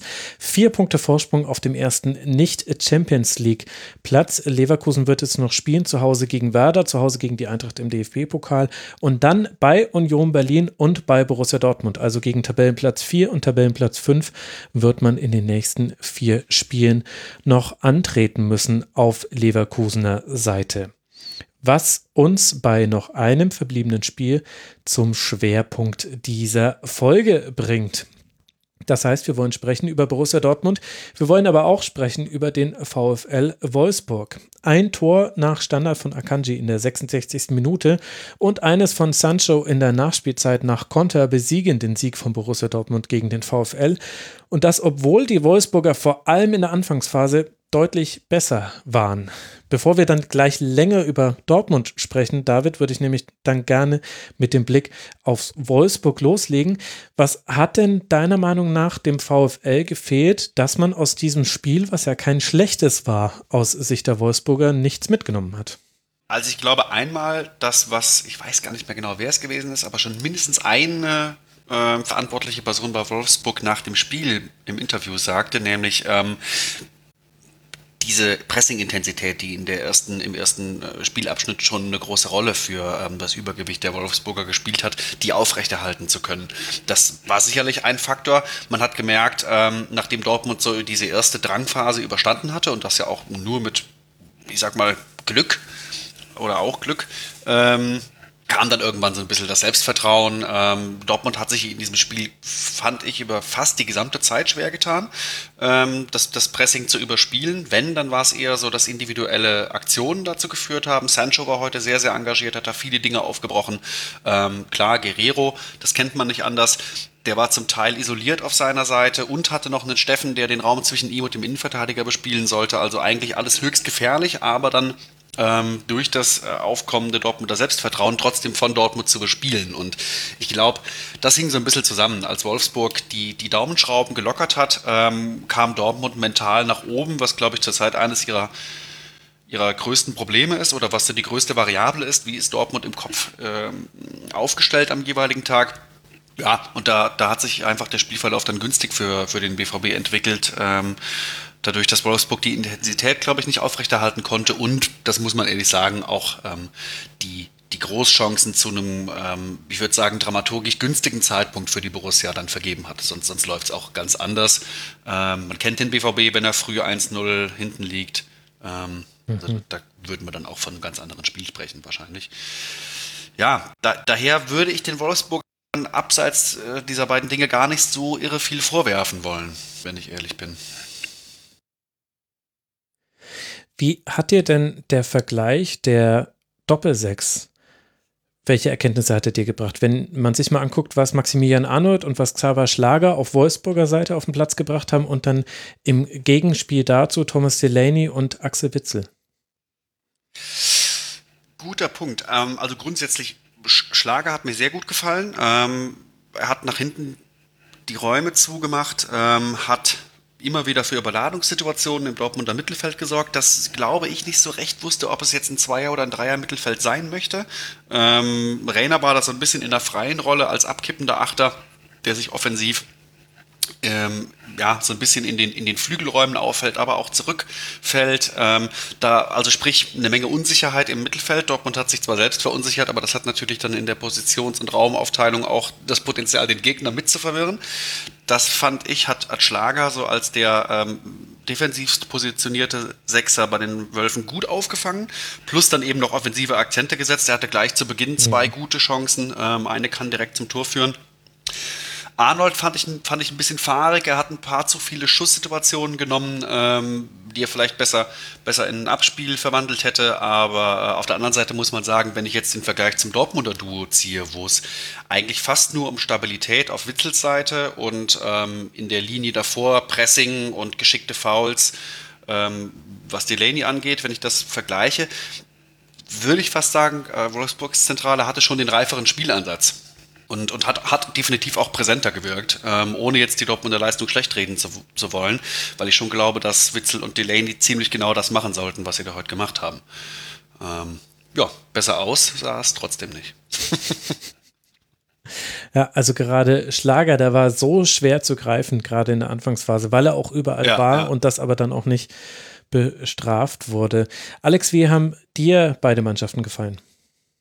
Ich ähm, fand es eigentlich witzig, dass du genau das jetzt angesprochen hast und bin auch ein bisschen überrascht, dass so äh, der Dortmund-Experte das, das Mittelfeld so gut sieht, weil das war für mich als äh, ja eher so der, der, ja, der, der entspannte Popcorn-Zuschauer, ähm, so das, wo es mir bei Dortmund am, am meisten gefehlt hat und gerade auch bei, bei Witzel. Ähm, habe ich heute recht wenig von ihm gesehen und auch so ein bisschen denjenigen vermisst, der das Spiel in die Hand nimmt und mit, mit guten Pässen auch aufbaut, weil oft einfach so eine riesen Lücke im Mittelfeld entsteht, ähm, hm. die vor zur Offensive gebracht werden muss. Also da fehlt, fehlt so derjenige, der den Ball von hinten holt und nach vorne an die Offensivabteilung übergibt. Und ähm, da war irgendwie Witzel heute sehr, ja, sehr unscheinbar. Ich hatte irgendwann sogar den Eindruck, dass er ausgewechselt werden wollte. Ähm, von daher auch so ein bisschen Fragezeichen hinten dran, ob er ganz fit war, aber er wurde dann nicht ausgewechselt. Stattdessen wird, wird Holland nochmal ausgewechselt. Ähm, deswegen da war eher so mein, mein Kritikpunkt am Dortmund-Spiel tatsächlich an der, an der Doppel-6, wobei es da auch eher in Richtung Witzel anstatt äh, Delaney geht, weil der, der hat sich äh, die, die Lunge mhm. aus dem Leib ge, gerannt. ja, ja, das, das, das war, was ich meinte. Also ich, ich habe jetzt mal einfach behauptet, dass das möglicherweise so äh, gedacht sein könnte, was die beiden da zusammengespielt haben, aber es sah eben sicherlich nicht besser aus als das, was die Wölfe auf der anderen, auf der anderen Seite zustande gebracht haben. Ähm, ich, ich orakel so in die Richtung, dass das auch geplant sein könnte, weil ich bislang ähm, Tersits Spielstil beziehungsweise seinen offensiven Aufbau so ein Stück weit so erlebt habe. Dass Witzel, das hat er tatsächlich heute nicht so ausführlich gemacht, ähm, sonst die Bälle so ein Stück weit schleppt, die relativ früh und sicher, er ist der Bundesligaspieler mit der besten Passquote und auch der, der einzige Mittelfeldspieler, glaube ich, in den Top 10, was einerseits für seine Ruhe spricht, aber andererseits auch für die Art der Pässe, die er spielt, dass er die, das Spiel so ein bisschen schleppt und dann recht früh raus in die Breite spielt. Ähm, ja, erstmal um dem Spiel, das ist jetzt dann der Part, wo die Vermutungen anfangen, ähm, Stabilität zu geben. Ähm, gegen die Wölfe jetzt auch wahrscheinlich keine total dumme Idee. Die haben schon manch anderen Gegner, der besser in, in Schuss ist als die Borussia, ähm, ganz unangenehm gepresst. Da kann er aber natürlich nicht bei glänzen, der Witzel. Ich tue mich aber so schwer, ein bisschen schwer damit, das, das nur an ihm festzumachen, ähm, weil, das muss man fairerweise sagen, der BVB jetzt nicht unter dem ersten und auch nicht unter dem zweiten Trainer enorme Probleme hat, ähm, zentrale Schnittstellen aggressiv mit Raumgewinnen aus der, aus der Achter, aus der Sechster Position raus zu bespielen. Ähm, und ähm, ja, das, das, selbst wenn sie das wollen sollten, das, das aufzubrechen, dieses Problem, dann wird das sicherlich noch einige Zeit dauern, denn ähm, ich hm. glaube, dass da eine Menge Automatismen fehlen, was das angeht. Ähm, Favre hat sie, weil er auch genau das ja nicht möchte, dass zu früh, zu aggressiv, zu risikoreich durchs Zentrum angegriffen wird mit Steilpässen, ein Stück weit auch unterbunden, diese Automatismen. Ähm, wir sehen jetzt einen Trainer, der, ähm, wo ich wie gesagt in Frage stelle, ob er auch dieses Spiel überhaupt favorisiert, der eher das spielen lässt von der Struktur her, was äh, Peter Bosch in Dortmund hat spielen lassen, also schnelle Überladungen auf den Flügeln. Daher ähm, mache ich mal ein Fragezeichen daran, ob, ob Witzel diese Rolle in Zukunft überhaupt haben kann in Dortmund. Ähm, also diesen, ich, ich, glaube, dass er das drauf hätte, keine Frage. Das hat er auch schon, hat er auch schon ähm, aggressiver gespielt, diese Rolle. Aber ich sehe ähm, leider, leider, so sehr ich mir das wünschen würde, in den nächsten Monaten niemanden in Dortmund Pirlo-hafte ähm, hm. Steilpässe in die Schnittstelle spielen. Wobei gerade im Aufbauspiel wurde ja auch ein, ein Witzel heute sehr rausgenommen. Ne? Also es war ja oft nach dem, nach dem Muster äh, drei, vier kurze Pässe hinten im Fünfer, um die, um die Wolfsburger äh, erste Linie in, ins Pressen kommen zu lassen und dann der lange Ball von Birki auf die Flügel. Also da war ja, war ja über die, mhm. über die Sechser oder über das Mittelfeld überhaupt kein Spielaufbau da. Ja, ja. Ja, und das, das macht mir so ein bisschen Sorge. Ähm, da bin ich eben noch unschlüssig, ob das jetzt alles genau so gewollt ist, ähm, weil es sah in den ersten Spielen schon sehr nach dem aus, was, was Bosch hat spielen lassen, ohne das jetzt irgendwie negativ zu werten, denn ähm, letztlich hat ja auch der sehr wenig Zeit gekriegt in Dortmund. Ähm, aber es ist schon auffällig. Es ist ganz klar auffällig, wenn du jetzt wie in diesem Spiel einen, einen Gerhard hast, der, glaube ich, fast nur darauf abgestellt war, Witzel zu nerven ja. ähm, oder sich zumindest irgendwie zwischen Witzel und Delaney fallen zu lassen, dann ähm, funktionieren solche ja recht einfachen Maßnahmen schon sehr, sehr gut gegen Dortmund. Ähm, und auch heute, wie gesagt, war es jetzt eher so, dass ich das Gefühl hatte, dass die individuelle Klasse, die auch schon im letzten Jahr und über weite Strecken der ähm, Saison dieses Jahr ich würde sagen, über systemische Schwächen hinweggetäuscht hat, dass die dann wieder kam, na, dass dann eben Raumgewinne durch einen dribbelnden Sancho, durch einen ähm, insgesamt, glaube ich, guten äh, Rainer zustande gekommen sind, als dass das jetzt ähm, systemisch passiert. Denn, Aber ja. weil du jetzt schon so häufig Peter Boss genannt hast, ehrlicherweise habe ich jetzt noch nicht so die großen Unterschiede erstmal zum Favre-Fußball erkannt beim BVB. Was hat sich denn da verändert, jenseits von solchen Fragen wie Überladung, die ja aber Favre halt mit einem strukturierteren Passspiel mhm. auch erzeugen wollte, vor allem in den Halbräumen. Für mich sieht das ehrlicherweise noch ziemlich ähnlich aus zu dem, was der BVB ansonsten in dieser Saison gespielt hat. In allem Guten, aber auch in einigem Schlechten. Ja, definitiv würde ich unterstreichen. Ähm, ich sehe weder in dem, was ich auf dem Platz sehe, ähm, noch in den, in den Zahlen, mit denen ich jetzt mal so versuche, das zu verifizieren, da eine große Veränderung. Der BVB spielt immer noch sehr, sehr, sehr lange, die längsten tatsächlich, ähm, Passstaffetten um den 16er des Gegners, ähm, spielt dabei sehr wenige Schnittstellenpässe, sehr wenige oder spielt viele Pässe in den eigenen Reihen, bis eine Chance kreiert wird. Ähm, sie spielen sehr, sehr früh raus auf die Flügel, da passiert viel Isolation. Da kann man dann noch personell so ein Stück weit nachtarieren auf der rechten Seite, ob man nun den etwas pressingresistenteren Morey bringt oder ähm, das Risiko mit Meunier äh, im Spielaufbau eingeht, der da sicherlich Schwächen hat, ähm, dafür dann mehr Physis und ein bisschen mehr Tiefe in den Laufwegen mitbringt. Aber im Endeffekt ist dasselbe in Grün. Ich glaube aber auch, dass ähm, man vielleicht bei den Problemen, die der BVB sich da schon wieder geschaffen hat, die weiterreichen, als dass jetzt nur die Personalie Trainer ähm, die, die verändern könnte oder das, das verbessern könnte, dass man bei den Problemen noch Geduld wird haben müssen und vielleicht nicht die Erwartungen an, an Herrn Terzic haben darf, dass er da wahnsinnig viel, wahnsinnig schnell verändert. Denn ne, es, es sind einerseits Automatismen, die es eventuell zu verändern gilt, Fragezeichen. Ich weiß nicht, ob der BVB das wirklich möchte. Sehen, sehen kann ich es noch nicht. Ich nehme das nur daher, dass ständig dieser Dortmund-Spielstil beschworen wurde um den Trainerwechsel herum, auch wenn ich nicht glaube, dass der BVB selbst so genau weiß, was dieser Spielstil ist. Auf jeden Fall nicht in einem, in einem Ausmaß, wie jetzt zum Beispiel der FC Bayern weiß, ähm, was er oder wie er die Mir san mir Identität auf dem Platz äh, fortgesetzt gelebt haben möchte, wirklich in, in, Spielzügen und in dem Spielstil. Aber ähm, wenn man jetzt dieses Schwammige, das den BVB-Fußball umgibt, für mich oder wenn man das mal auf das runterbricht, was man greifen kann, dann ist da ja auch wieder die viel zitierte Aggressivität im Pressing. Es ist offensiver Fußball, ähm, ein Stück weit vielleicht auch risikobereiter Fußball damit gemeint. Ähm, da glaube ich ehrlich nicht, dass wir das unter Terzic sehen werden. A, wegen der Automatismen, B, wegen des Personals. Mhm. Ähm, es gibt nur einen Spieler, der richtig gut dauerhaft auf Bundesliga-Niveau im Sturm in die Tiefe gehen kann. Das ist Haaland. Man hat jetzt gesehen, wie schmerzhaft das ist, wenn der mal verletzt ist. Ähm, nichts gegen Mokoko, aber der Junge ist ein Teenager und braucht auch noch viel, viel Zeit, sollte die bekommen dürfen. Es gibt also quasi nur einen Stürmer. Ähm, ja, dann, dann ist es im Mittelfeld so, dass relativ viel aus der Abteilung Robustheit und Kontrolle in der Zentrale verfügbar ist. Welche Rolle Bellingham da spielen kann, bin ich mir noch nicht so ganz sicher, ehrlich gesagt. Ähm, vielleicht in etwa das, was, was Rayner heute gespielt hat. Ähm, ja, aber das, das, das deutet jetzt in Summe alles nicht für mich darauf hin, dass da ein Kulturwandel demnächst stattfinden wird. Denn ähm, A ist das Personal für, für ähm, aggressiven BVB-Fußball in Anführungszeichen nicht da. Das ist ganz klar Personal, das auch ein Stück weit den Favre-Fußball ähm, verkörpern sollte oder dass das auf Fußball ausgelegt ist.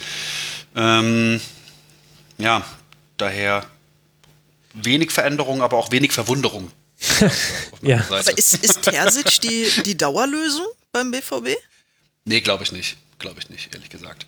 Ähm, es ist für ihn, glaube ich, eine sehr schwierige und auch ein Stück weit eine undankbare Situation für ihn, da, ähm, na, wie gesagt, da so viele Baustellen beim BVB sind. Ähm, jetzt nicht im Sinne von, äh, da sind fünf Kaderpositionen mies besetzt, der Sturm sicherlich zu dünn, aber das, das meine ich gar nicht, sondern vielmehr ist da A, die, diese Automatismen-Sache. Dann ist da B, ähm, für mich auch der beste Grund, vielleicht der einzige Grund, warum Favre jetzt schon gehen musste, dieses etwas schwammige Mentalitätsthema, das es aber durchaus gibt beim BVB. Ähm, nicht in der Hinsicht, dass da ähm, das viel beschworene Siegwollen nicht stark genug ausgeprägt äh, ist, sondern eher in der Hinsicht, dass äh, ich es überraschend fand, wie, wie wenig, ja, wie wenig Spielfreude, wie wenig Bock ähm, auf einen kreativen Fußball da zuletzt auf dem Platz ausgestrahlt worden ist. Und das bei einer Mannschaft, die doch eigentlich ähm, ja, einen, Ruf hat, der sehr in diese Richtung geht und sich auch sehr über diesen Ruf definiert und auch total in einem ähm, Personalkonzept verhaftet ist, dass äh, die ständige Fluktuation von jungen Spielern, die ja Bock auf sowas haben sollten, verlangt. Ähm, das hat alles sehr schläfrig gewirkt und ich hatte so ein bisschen Angst, dass diese doch im Grunde mal von Haaland und ein, zwei anderen Sachen abgesehen gute Personaldecke, die man sich da zusammengestellt hat, jetzt äh, vielleicht bald schon wieder qua schlechter Stimmung, ähm, qua natürlich dem fernbleibenden Vorteil, vor einer 80.000 Kulisse spielen zu können, schon vielleicht wieder bald bröckelt. Mhm. Na, also es hat für mich auch so ein bisschen eines, eines Kadermanagers bedurft, ähm, in, in der mentalen Hinsicht. Da erhoffe ich mir die einzigen ähm, Zugewinne, also ne, wieder zurück zu Max kurzfristigen Effekten des Trainerwechsels.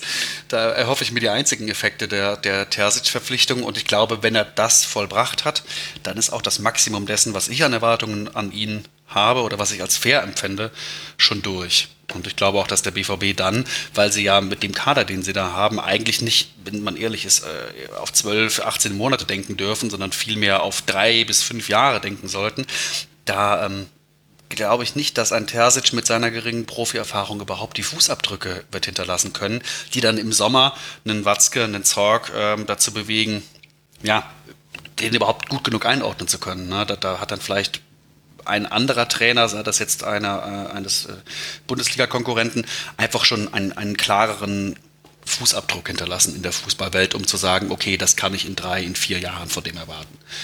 Ja. Entsprechend glaube ich, dass, dass Terzic da einfach in einem Nachteil ist. Jetzt hast du aber schon mehrmals gesagt, dass ja der Kader an sich ein guter sei und dass man damit spielen könnte. Gleichzeitig hast du aber auch gesagt, dass zur Identität zum Beispiel ein, ein aggressives Pressing gehören könnte. Und da wollte ich eigentlich schon dazwischen rufen, äh, habe mich dann aber an meine Höflichkeit erinnert. Äh, mit welchen Spieler denn? Also willst du jetzt mit Sancho ins Gegenpressing eben, gehen? Eben, also eben. Ist denn der ist Kader, also der Kader ist natürlich nicht schlecht, das will ich damit nicht sagen. Aber ist der Kader nicht völlig schief zusammengestellt und ist nicht das Total. eigentlich das Problem, was man sieht? Und, und welchen Fußball soll man denn damit spielen lassen jetzt auch? Selbst wenn wir jetzt mal sagen würden, komm, auf diese Saison verzichten wir auf, wenn das ja, werde ich gleich noch drauf kommen, äh, das ist alles andere als etwas, was man gerade tun kann als BVB aus einer Reihe von Gründen.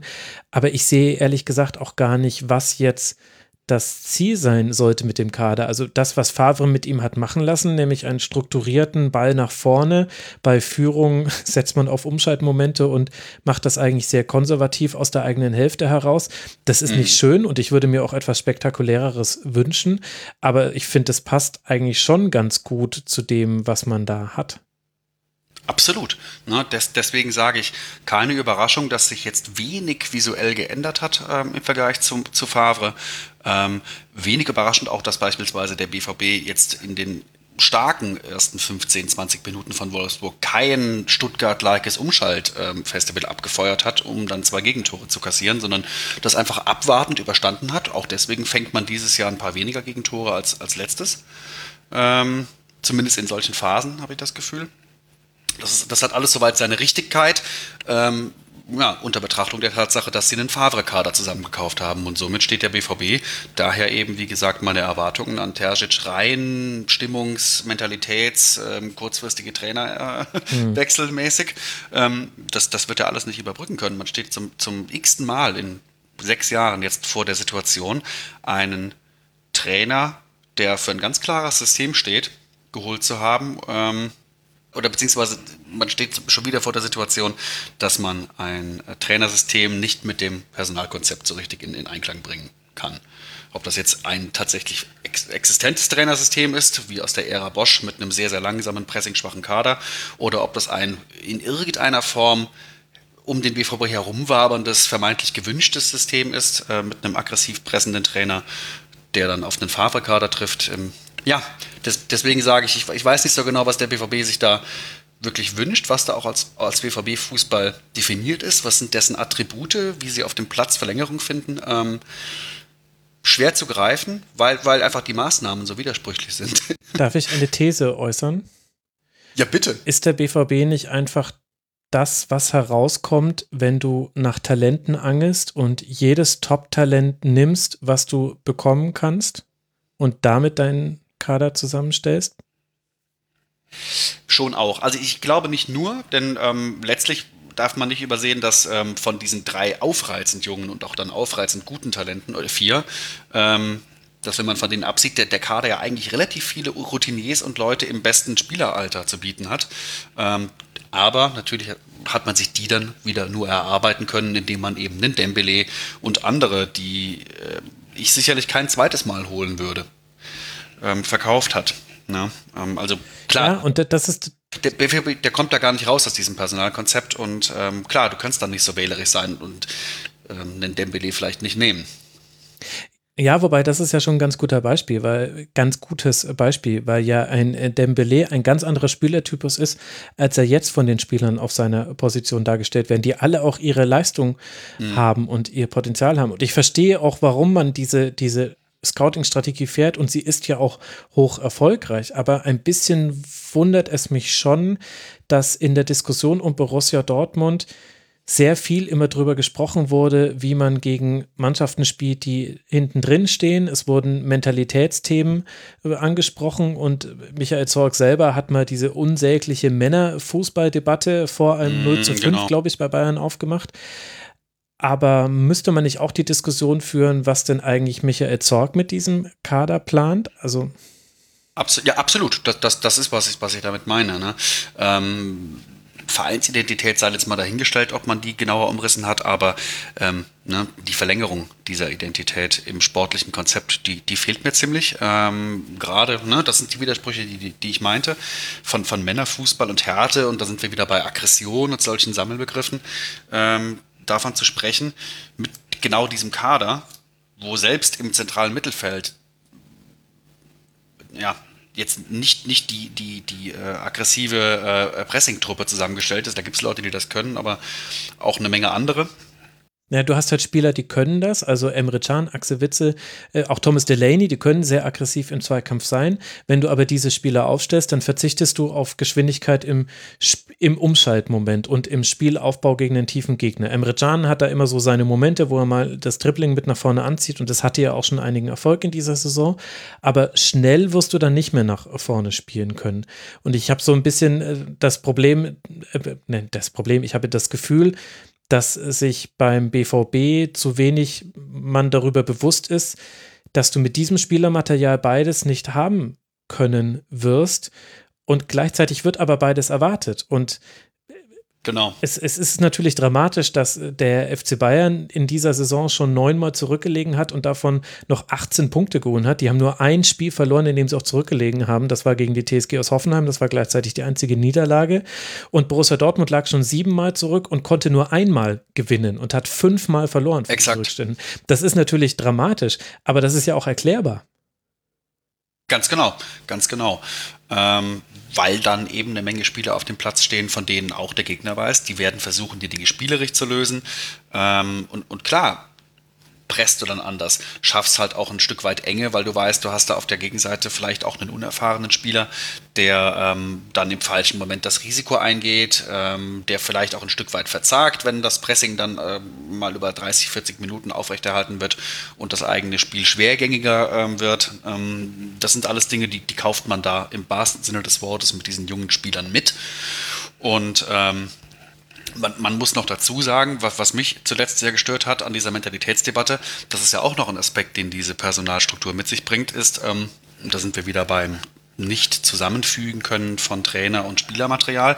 Man hat ja mit Favre jemanden geholt, der ja, eigentlich fast nur in dem Ausmaße, wie das bei Louis van Gaal immer bekannt war ähm, oder beim, beim Barcelona Guardiola für Systemfußball steht, bei dem Automatismen ganz extrem präsent sind und auch immer stimmen müssen und das eigentlich nicht so. Das ist dann das, ähm, wo, wo dieses System auch ein Stück weit kritisiert wird von Favre. Ähm, dass es da keinen Modus gibt, wenn du in der Saison mal so ein bisschen sauer gelaufen bist, drei, vier, fünf Verletzte hast, wenn es nicht so läuft, dich auf simple Automatismen zurückfallen ähm, lassen zu können um dann eben das, was an spielerischer Klasse, an, an, an Fitheit, an Ausgeruhtheit fehlt, so ein bisschen mit, mit, mit Kampf und Effizienz und äh, Individualität auffangen zu können. Bei Fahre funktioniert das System nur, wenn es mal mindestens 86 Prozent aufwärts korrekt ausgeführt wird. Und dann sind wir aber wieder bei, bei jungen Spielern, die technische, auch oftmals zu schöne Lösungen, was Mats Hummels kürzlich kritisiert hat, suchen, ähm, die ja per Definition für das Gegenteil von 86-prozentige Präzision aufwärts stehen und das auch dürfen müssen. Ne? Ähm, also da gibt es ganz, ganz viele äh, strategische Missverständnisse im BVB-Kader und ich sehe nicht, dass äh, die so bald aufgeschlüsselt werden können. Ähm, schon gar nicht von einem Trainer, dessen Aufgabe das nicht ist, der mit dem arbeiten muss, was er hat. So ein bisschen wieder aus der, aus der Beobachterbrille. Also ich finde es eigentlich extrem geil, ähm, wenn der BVB mit jungen Talenten oder wie du das eben so ein bisschen kritisch formuliert hast, Max, so das Angeln nach allem, was an, an jungen Talenten da ist, weil, weil das ist das, äh, was mir Bock macht, Spiele von Dortmund zu gucken.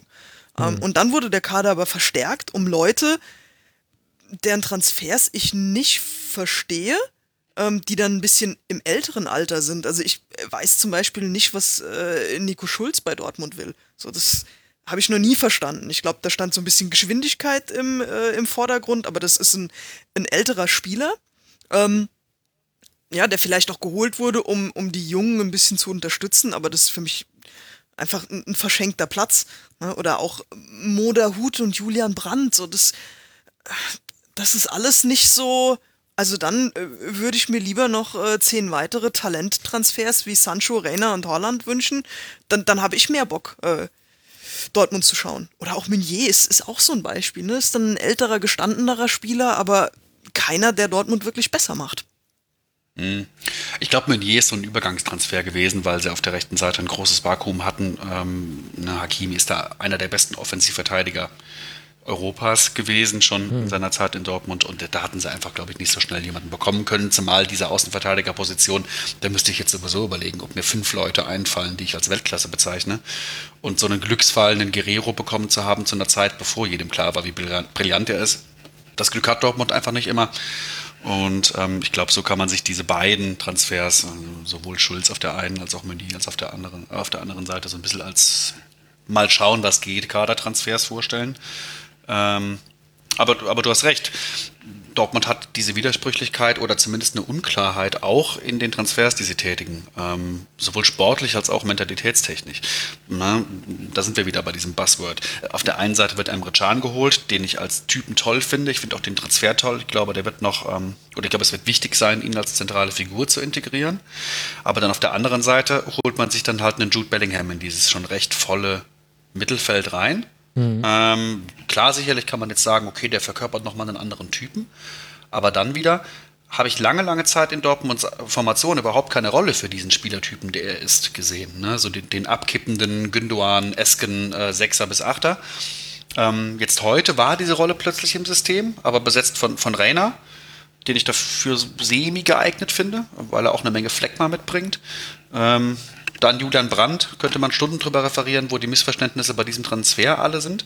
Ähm, klar, er spielt zurzeit nicht gut, aber es tut mir auch ein Stück weit leid, in was für eine Rolle er da steckt, denn ähm, unter Favre war es so, dass man eben diesen extrem kontrollierten und auf, auf Sicherheit gemünzten ähm, ja, Spielstil um den gegnerischen Strafraum rum hat. Ähm, das ist sicherlich was, wo ein Julian Brandt, der seine Freiheiten benötigt, mal glänzen kann, aber nicht in dem Ausmaß, wie das in Leverkusen der Fall war, wo seine extreme Reaktionsschnelligkeit und seine Entscheidungsfindung noch, noch besser zur Geltung gekommen sind. Mm. Und dann wiederum ähm, ist man jetzt der Favre-Ära mit ihrer Kontrolle und ihrem vermeintlich laschen Zweikampfverhalten überdrüssig und macht aber auch das wieder an Julian Brandt fest, der aber auch das ja nicht leisten kann. Denn ähm, diesmal, wenn ich Julian Brandt hole, dann, dann, kann man Erwartungen haben und auch sicherlich in der Summe der Leistungen Erwartungen, die höher sind als das, was er bislang gezeigt hat. Aber sicher nicht, dass der ein ähm, Ruhrpott-Malocha-mäßiger äh, offensiver Gegenpressing-Spieler wird, bitte. Ähm, ja, äh, entsprechend haben sich diese Missverständnisse auch schon in weiten Teilen auf die Fanschar übertragen, wie das in Dortmund eben so ist. Und ähm, ja, warten, warten wir mal ab, wie das aufgelöst wird. Aber ich prophezei mal, Edin Terzic wird das nicht machen. Der wird diesen Knoten nicht aufkloppen können. Und mir graut es schon davon, auch wenn ich total dagegen bin, jetzt schon überhaupt fremde Trainernamen in den Mund zu nehmen. Ähm, sollte es der Kandidat werden, an dem da kollektiv gebaggert wird von der Dortmund-Fanschar, denn ähm, da ist das Pressing aber auch mal so richtig aggressiv. Da wüsste ich jetzt auch nicht genau, wie das zusammenfinden soll. Ah, okay, also Rose. Ich habe gerade überlegt, ob es. Was? Wer? ja, weiß ich jetzt auch nicht. Aber also man kann über den ja. Dortmunder Kader viel sprechen. Wir könnten auch noch ganz viel über Marco Reus sprechen. Ich halte nur diese Diskussionen ab einem gewissen Punkt für unfruchtbar, weil ich auch das Gefühl habe, im Grunde besteht da eigentlich ein Konsens. Der Grund aber, warum ich jetzt diesen Dortmund-Schwerpunkt auch an diesem Spieltag gemacht habe, ist, dass ich gerne mit dir durchgehen würde, was gerade für Dortmund auf dem Spiel steht. Die Meisterschaft ist mit acht Punkten Rückstand schwierig zu erringen. Im Grunde kann man dieses Thema jetzt erstmal einklammern. Viel, viel wichtiger ist die Qualifikation zur Champions League. Und da hat man jetzt zwar heute mit dem Sieg gegen Wolfsburg einen ganz, ganz wichtigen Sieg eingefahren. Es kommen aber als nächste Gegner noch Rasenballsport Leipzig, Mainz 05 und Leverkusen. Das heißt, man spielt noch gegen Tabellenplatz 2 und Tabellenplatz 3 in dieser Liga. Das heißt, es ist nicht undenkbar, dass Dortmund rausrutscht aus diesen Rängen. Man kann sich aber natürlich auch reinbeißen. Also das ist jetzt gerade meiner, meines Erachtens nach eine ganz, ganz entscheidende Phase in dieser Saison für den BVB. Deshalb würde ich gerne mal einsteigen mit der Frage, welche wirtschaftliche Bedeutung hat denn auch das Erreichen der Champions League angesichts der ja doch immensen Verluste, die man jetzt durch Corona melden musste und dadurch, dass äh, der BVB an, bei der Börse gelistet ist, wissen wir das ja auch viel, viel besser als bei ganz vielen anderen Vereinen. Die Zahlen sind ja durchaus hoch, die man da als Verlust einkalkulieren muss. Exakt, exakt. Ähm, also der BVB steht mehr, als man es zurzeit wahrnimmt, glaube ich, an einem Scheideweg. Ähm, ich habe das Gefühl, dass die Probleme, so wie sie in der BVB, im BVB-Umfeld diskutiert werden, eher noch ähm, so als Luxusprobleme wahrgenommen werden. Ne? Es geht darum, mit welchem Stil wir gewinnen wollen, so ungefähr. Ja, ja genau. Da, da, da, dabei, dabei sind die, die Abgründe, die sich da auftun, doch schon ex existenzieller Natur. Denn ähm, wenn das internationale Geschäft verpasst wird, ausgerechnet nun in dieser so kräftezehrenden Corona-Saison, also auch finanziell kräftezehrenden, ähm, dann kommt, glaube ich, relativ schnell eine Kettenreaktion in Gang, wo man sich eben diese jungen Spieler wird nicht mehr leisten können. Das aber braucht man, ähm, sowohl um sie dann teuer weiterzuverkaufen, als auch um ständig immer diesen Appeal des Ausbilderclubs äh, zu erneuern.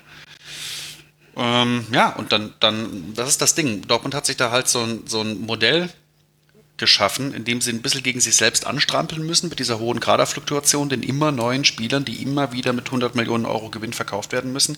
Wenn das dann einmal scheitert, sieht es schnell dünn aus und ähm, wenn ich dann diesen offensichtlich sehr riskanten Weg, den Dortmund da geht, den wir vor 15 Jahren schon mal hatten, ähm, auch wenn man da das Stadion noch ausklammern muss, das damals gebaut worden ist, etc. pp. Und, viele, und damals viele waren, glaube ich, Dinge. die Gehälter auch noch ein Thema.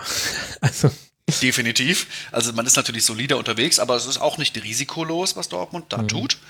Ähm, und wenn man das dann noch zusammenfügt mit dem, was wir vorhin besprochen haben, dass da so einige Unklarheiten ähm, bezüglich der Frage sind, ob, wen man überhaupt konkret verpflichten will, ob jung oder alt, also eine Unklarheit im sportlichen Konzept, ähm, sind da schon viele, viele Variablen, was die Zukunft der Borussia angeht. Äh, da, daher bin ich auch sehr sanft gestimmt, wenn man jetzt zurzeit gegen einen direkten Konkurrenten wie Wolfsburg eben ähm, in so einem ersten, äh, in, in, so einer ersten hart, harten Pressing-Viertelstunde eben Safety spielt. Ähm, ja. etc. pp. Und dann eben einen Witzel, den, den äh, äh, seitlichen Ballschlepper geben lässt und so. Das gefällt mir alles nicht wahnsinnig gut. Ich gucke mir tatsächlich lieber Stuttgart an. Aber ich verstehe durchaus, warum das passiert und bin, bin froh, dass man da zumindest nicht äh, noch über Gebühr weitere Risiken aufmacht in seinem Spiel. Also um kurz die Zahlen zu nennen, schon in der vergangenen Saison hatte der BVB ein Minus von 44 Millionen Euro und für die laufende Spielzeit geht man von einem Verlust von zwischen 70 und 75 Millionen Euro aus. Man hat im ersten Quartal des Geschäftsjahres 2020, 2021 ein Minus von 35,8 Millionen Euro erwirtschaftet. Und das als ein Verein, der ja immer noch Einnahmen aus der Champions League hat, die ganz viele andere nicht haben.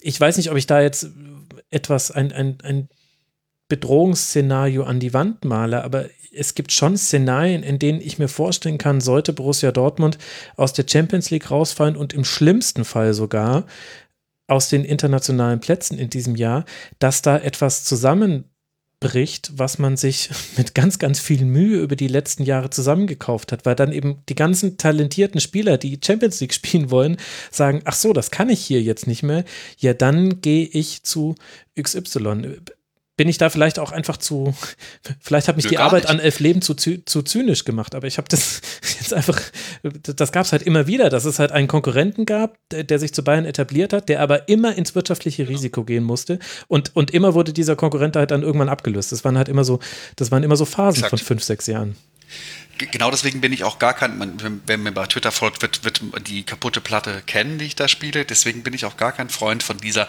einfach mal mehr ins Risiko gehen, dann kann man auch mit Bayern konkurrieren, von diesem Mantra, das da immer gesprochen wird. Denn das, das Risiko, das Dortmund gehen müsste, um auch nur in Reichweite zu kommen, beziehungsweise können sie gar nicht. So viel Risiko können sie gar nicht gehen. Ähm, sie gehen schon fast das Maximum von dem, was halbwegs vertretbar ist. Und wir sprechen gerade darüber, ob es nicht doch nach einer schwächeren Saison, einer schwächeren Saison, dann zu existenziellen Bedrohungen kommen könnte. Ähm, entsprechend äh, sage ich, nein, bitte nicht noch mehr Risiko. Das, was da ist, reicht. Ähm, ja, und ähm, dann Hut ab auch davor, vor diesem diesem äh, Bedrohungsszenario, das ich da durchaus real sehe, wenn jetzt auch nicht äh, besorgniserregend dann den Trainer zu dem Zeitpunkt zu entlassen.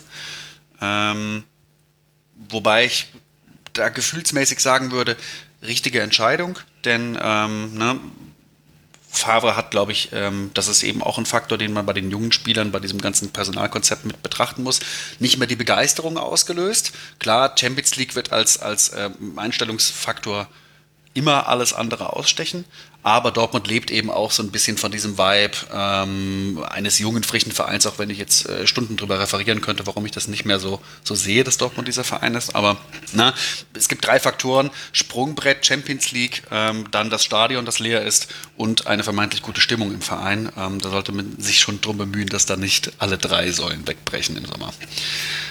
Sag, sagen wir es mal so. Also keine offenen Briefe ich würde ungern einen offenen Brief von Watz gelesen, auch, auch nach der fünften Meisterschaft, aber jetzt gerade zur Zeit besonders ungern. Ja, aber das ist ja auch nochmal ein interessanter Punkt bei Borussia Dortmund, wenn man das größere Bild aufmacht. Also so wie es der FC Bayern geschafft hat, sich von Teilen seiner Fanbase zu verabschieden, einfach weil man im Grunde ja gar nicht mehr an den Fan hier denken muss, sondern es geht ja jetzt nur noch global, global und alles muss ganz groß sein. In in einer billigen Plagiatskopie davon macht das ja Borussia Dortmund meinem äußeren Anschein nach schon auch, indem man immer mehr Sponsoren mhm. mit reinholt, ja jetzt mit der mit der Posse rund um ein Blockchain-Unternehmen, das Fan-Token verkaufen soll an internationale Fans, ist erstmal schon nur an internationale Fans gedacht, die dann dafür kleinere Entscheidungen im Verein mitbestimmen können. Also, wenn du magst, dann hol da auch nochmal kurz die Hörerinnen und Hörer ins Boot, ob ich das so richtig umschrieben habe. Aber nimmst du da auch wahr, dass der BVB sich schon auch entfernt von dem, was er eigentlich immer vorgibt zu sein, nämlich Malocha Club und aus der Region mhm. und anders als die Bayern. Sind sie nicht eigentlich genau wie die Bayern, nur halt in einer billigeren Variante? Absolut. Ganz genau. Ähm, also erstmal, ich hab, muss ehrlich sagen, dass ich dieses ganze Blockchain-Ding ähm, nicht so detailliert verfolgt habe, sondern sich da schon so ein defetistisches Abwinken bei mir, ehrlich, muss ich gestehen, dann, dann gezeigt hat. Insofern würde ich mal sagen, soweit ich es überhaupt verstanden habe, hast du es richtig wiedergegeben. Weit, weiter will ich es auch gar nicht verstehen. Es gibt einen super Artikel auf schwarzgelb.de, den kann ich sehr empfehlen. Da habe ich auch all, all mein ja, ich, darüber gut, her. dass, es, dass es den gibt, ist mir klar. Ich, ich, muss mir aber einen Moment suchen, wo ich die richtige äh, psychologische Verfassung habe, um den zu lesen, weil ich mir, sicher, mir sicher bin, dass das schmerzhaft wird. Ähm, Gerade weil sie mit Sicherheit den Nagel auf den Kopf treffen. Nee, aber ne, genau diese Maßnahme auch, äh, ohne die jetzt zu hoch hängen zu wollen. Ich bin sicher, dass die im Sande verlaufen wird. Aber das ist genau eines von diesen Missverständnissen in der ganzen, ich sag, ich nenne es mal Unternehmensführung oder Markenführung, die der BVB da betreibt. Ähm, und dann nochmal zurück zu diesem Mir san mir Konzept, das bei Bayern seit einigen Jahren gelebt hat, das ja mehr als nur ein Slogan ist, sondern tatsächlich ein komplettes, ein komplettes Brandkonzept beinhaltet, ähm, das die verschiedensten Prozesse im, im Alltagsleben des FC Bayern zu berühren hat. Da bin ich mir auch an dem Punkt unklar, wo der BVB dahin möchte mit seiner Identität, denn diese Nähe, dieses echte Liebe-Ding, das dann wieder verquickt mit Geschichten wie Kampfgeist und ehrlicher, ehrlichem Arbeiterfußball mit Axel Witzel und Jaden Sancho, ähm, das ähm, findet dann auch seine Ausprägung ja, in der Tatsache, dass man Fannähe und User Journeys per Blockchain-Token überhaupt, dass man das in denselben Gedankengang packt. Das, das ist ja absurd. Ähm, daher genau, ja, ich glaube, der BVB greift einfach nach allem, was in irgendeiner Form profitabel aussieht, weil der Ehrgeiz, ähm, dann doch zum FC Bayern aufschließen zu wollen, genauso groß ist wie bei den BVBs aus den Ehren davor. Und jetzt zumindest aktuell ich ähm, nicht mich darauf versteifen würde zu sagen, ähm, dass, dass, dass das anders ausgeht mittelfristig. Hm. Ja, sie, sie, gehen, sie gehen in die Breite. Sie, sie, suchen, sie suchen sich Verdienstmöglichkeiten, ähm, sowohl in Form von spielerischen Assets, wie einem Jude Bellingham und einem Jaden Sancho und so weiter. Sind wir ehrlich, da erwartet niemand beim BVB, dass die länger bei uns spielen. Ganz genauso wie eben auch andere Sponsoring, Verdienst- und Partnering-Möglichkeiten. Ähm, und ja, da erodiert halt äh, die, die, die Idee, die man halt von, von Borussia Dortmund mal hatte, so präzise sie denn war, sage ich mal. Hm. Es ist schon Würde ein bisschen. Ich mir eher wünschen. Ja enttäuschend. Mhm. Also, oder was heißt enttäuschend? Ich meine, die Situation des BVB ist auch alles andere als einfach. Also, ich will jetzt nicht so tun, als ob hier Max Ost irgendwie eine bessere Idee hätte, als holt euch Talente, verkauft die teuer und so könnt ihr irgendwie an dieser Übermacht des FC Bayern drankommen. Also, nur nochmal, weil man das einfach nie vergessen darf. Der Person, die Personalausgaben vom FC Bayern in der Saison 2018, 2019, nee, 2019, 2020, Entschuldigung, das sind die Zahlen, die die DFL rausgegeben hat, die offiziellen Zahlen Zahlen. Der Personalaufwand der Bayern ist so hoch wie der von Leverkusen und Dortmund zusammengerechnet. Und das sind Platz zwei und Platz drei in dieser Tabelle. Also, dass die Situation eine höchst schwierige und komplexe ist für, für einen Verfolger, der irgendwie versuchen will, mit denen äh, mitzuspielen, das ist, das ist mir schon klar. Aber es ist halt schade zu sehen, dass so viel von dem, was Borussia Dortmund schon ausgezeichnet hat, nämlich auch eine Identifikation, die man auch mit den, mit den Spielern in der Mannschaft haben kann, dass das dann halt doch willentlich damit auch verloren geht, weil ich bei ganz vielen Spielern im Grunde ja schon sagen kann, naja, die sind ja, wie lange wird er jetzt für uns spielen, der Erling? Ich finde ihn mega geil. Erling Halland hat einen der besten Abschlüsse überhaupt. Aber wie lange sehe ich den noch bei Dortmund? Das wird für mich wahrscheinlich nie ein Dortmund-Spieler sein, weil der spielt halt in zwei Jahren oder in einem Jahr bei einem noch größeren Verein als Dortmund und dann wird er da seine Karriere machen. Und das ist Exakt. halt einfach ein bisschen schmerzhaft zu sehen, ohne dass ich jetzt wüsste, wie das besser gehen sollte, weil die Situation schwierig ist. Aber meiner Meinung nach geschieht genau das gerade mit BVB. Exakt. Und na, ich sag mal, die, die historischen Showcases, die wir gerade angerissen haben, der anderen Verfolger der BVBs, anderer Ehren, die ähm, ja, sich äh, durchs ständige Fahren im roten Drehzahlbereich alle am FC Bayern oder vielmehr an ihrem eigenen Ehrgeiz übernommen haben. Ähm, ja, da, da, da fehlt mir halt dann bei den Showcases, die es gibt, die alle gleich verlaufen sind ähm, und auch eine, ähm, ja, ich sag mal, eine Analyse der finanziellen Situation, die ja ähm, selbst uns von außen qua der Gesellschaftsform des BVB einigermaßen möglich ist und dann den äh, internen Entscheidern noch, die, die, werden die Infos, die wir haben, auch haben. Ähm, da, da, fehlt mir halt dann so ein bisschen, klingt jetzt wahnsinnig verstiegen, aber ähm, so ein Punkt, wo du halt als Unternehmer sagst, warum mich nach was strecken, was nahezu unerreichbar ist rechnerisch, zu dem Preis, dass ich die Frage, wer oder was ist eigentlich der BVB für mich immer schlechter beantworten kann.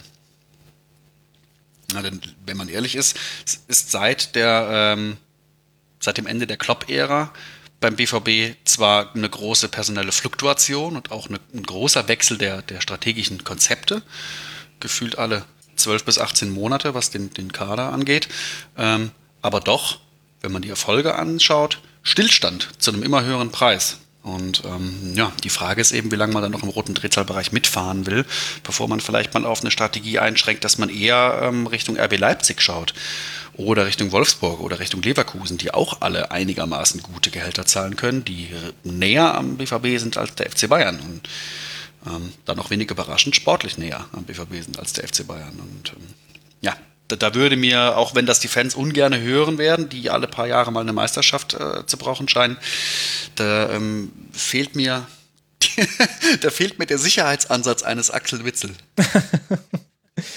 so. Eieiei, war das jetzt ein deprimierendes BVB-Segment? Das tut mir leid, liebe Dortmund-Fans. Entschuldigung. Aber ähm, man sieht, ich, ich schleppe BVB-Frust mit mir rum. Und das sagt doch schon alles. Das sagt doch schon alles. Ich bin doch gar nicht der, der frustriert sein sollte. Deswegen. Aber ich kann es einfach nicht. Ich, es, ist, es ist einfach so, mein Gott, jetzt werden die Bayern oder Leipzig Meister.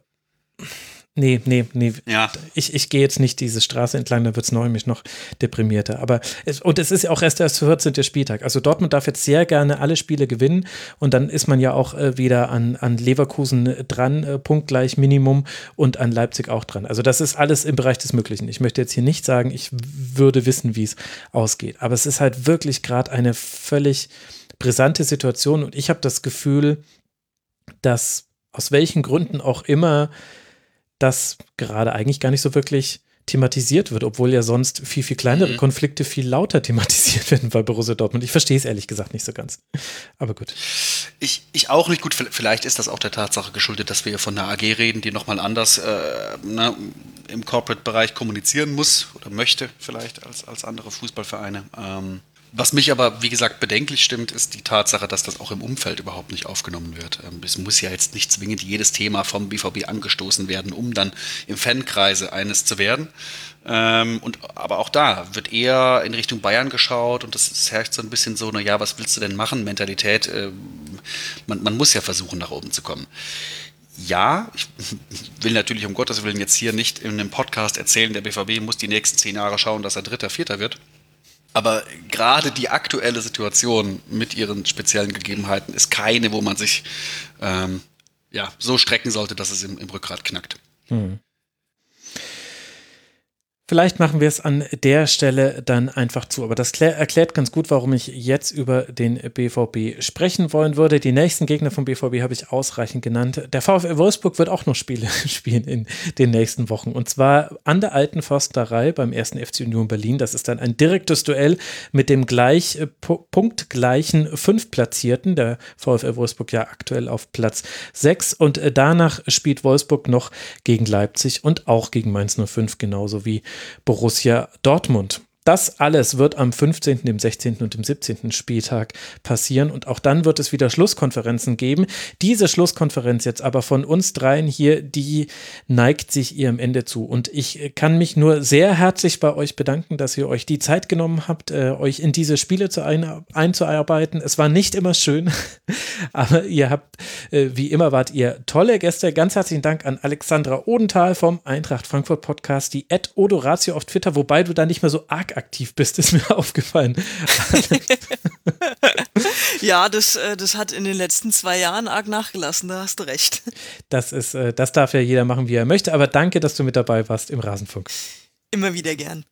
Und äh, danke an äh, David Heiß. Ihr könnt ihn lesen unter anderem auf 90plus.de, die 90 als Ziffer, das Plus logischerweise als Wort und als David-Heiß ist er auch sehr aktiv auf Twitter. Danke dir, David, dass du mit dabei warst. Immer, immer gerne. Und ich, ich nehme natürlich für all meine äh, Kritik am BVB jede, jede Form von, von Geflame und Kritik auf Twitter gerne entgegen. Also le leitet das gerne an mich weiter und nicht an den Rasenfunk. Naja, das äh, sind wir mal gespannt. Ich, ich bin's gewohnt. Was da, was da kommt. Vielleicht werden wir alle äh, Lügen gestraft. Ich habe noch drei Podcast-Empfehlungen für euch, liebe Hörerinnen und Hörer. Zum einen, das Rasengeflüster ist zurück. Der Podcast von Sebastian äh, Schuppan unter anderem und Jens Umbreit natürlich.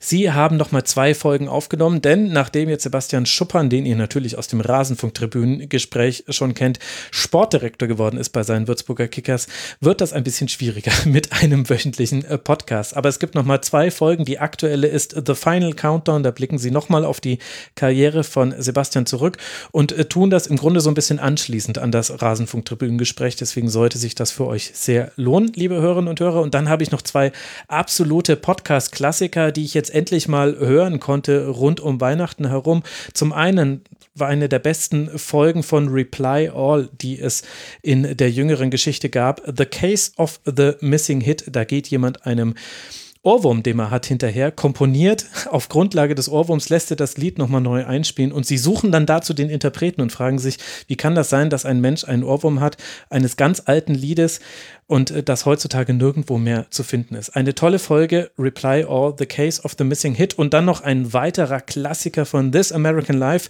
129 Cars. Da wird eine Autoverkäuferriege begleitet, wie sie 129 Autos in einem Monat verkaufen sollen. This American Life, sowieso einer der besten Storytelling-Podcasts aus den USA. Ganz großes Vorbild auch für solche Formate wie Elf Leben. Die Links zu diesem Podcast packe ich in die Show Notes und wir hören uns, liebe Hörerinnen und Hörer, nach dem nächsten Bundesligaspieltag. Bis dahin, macht's gut und passt auf euch auf. Ciao. Das war die Rasenfunk-Schlusskonferenz. Wir geben nun zurück in die angeschlossenen Funkhäuser.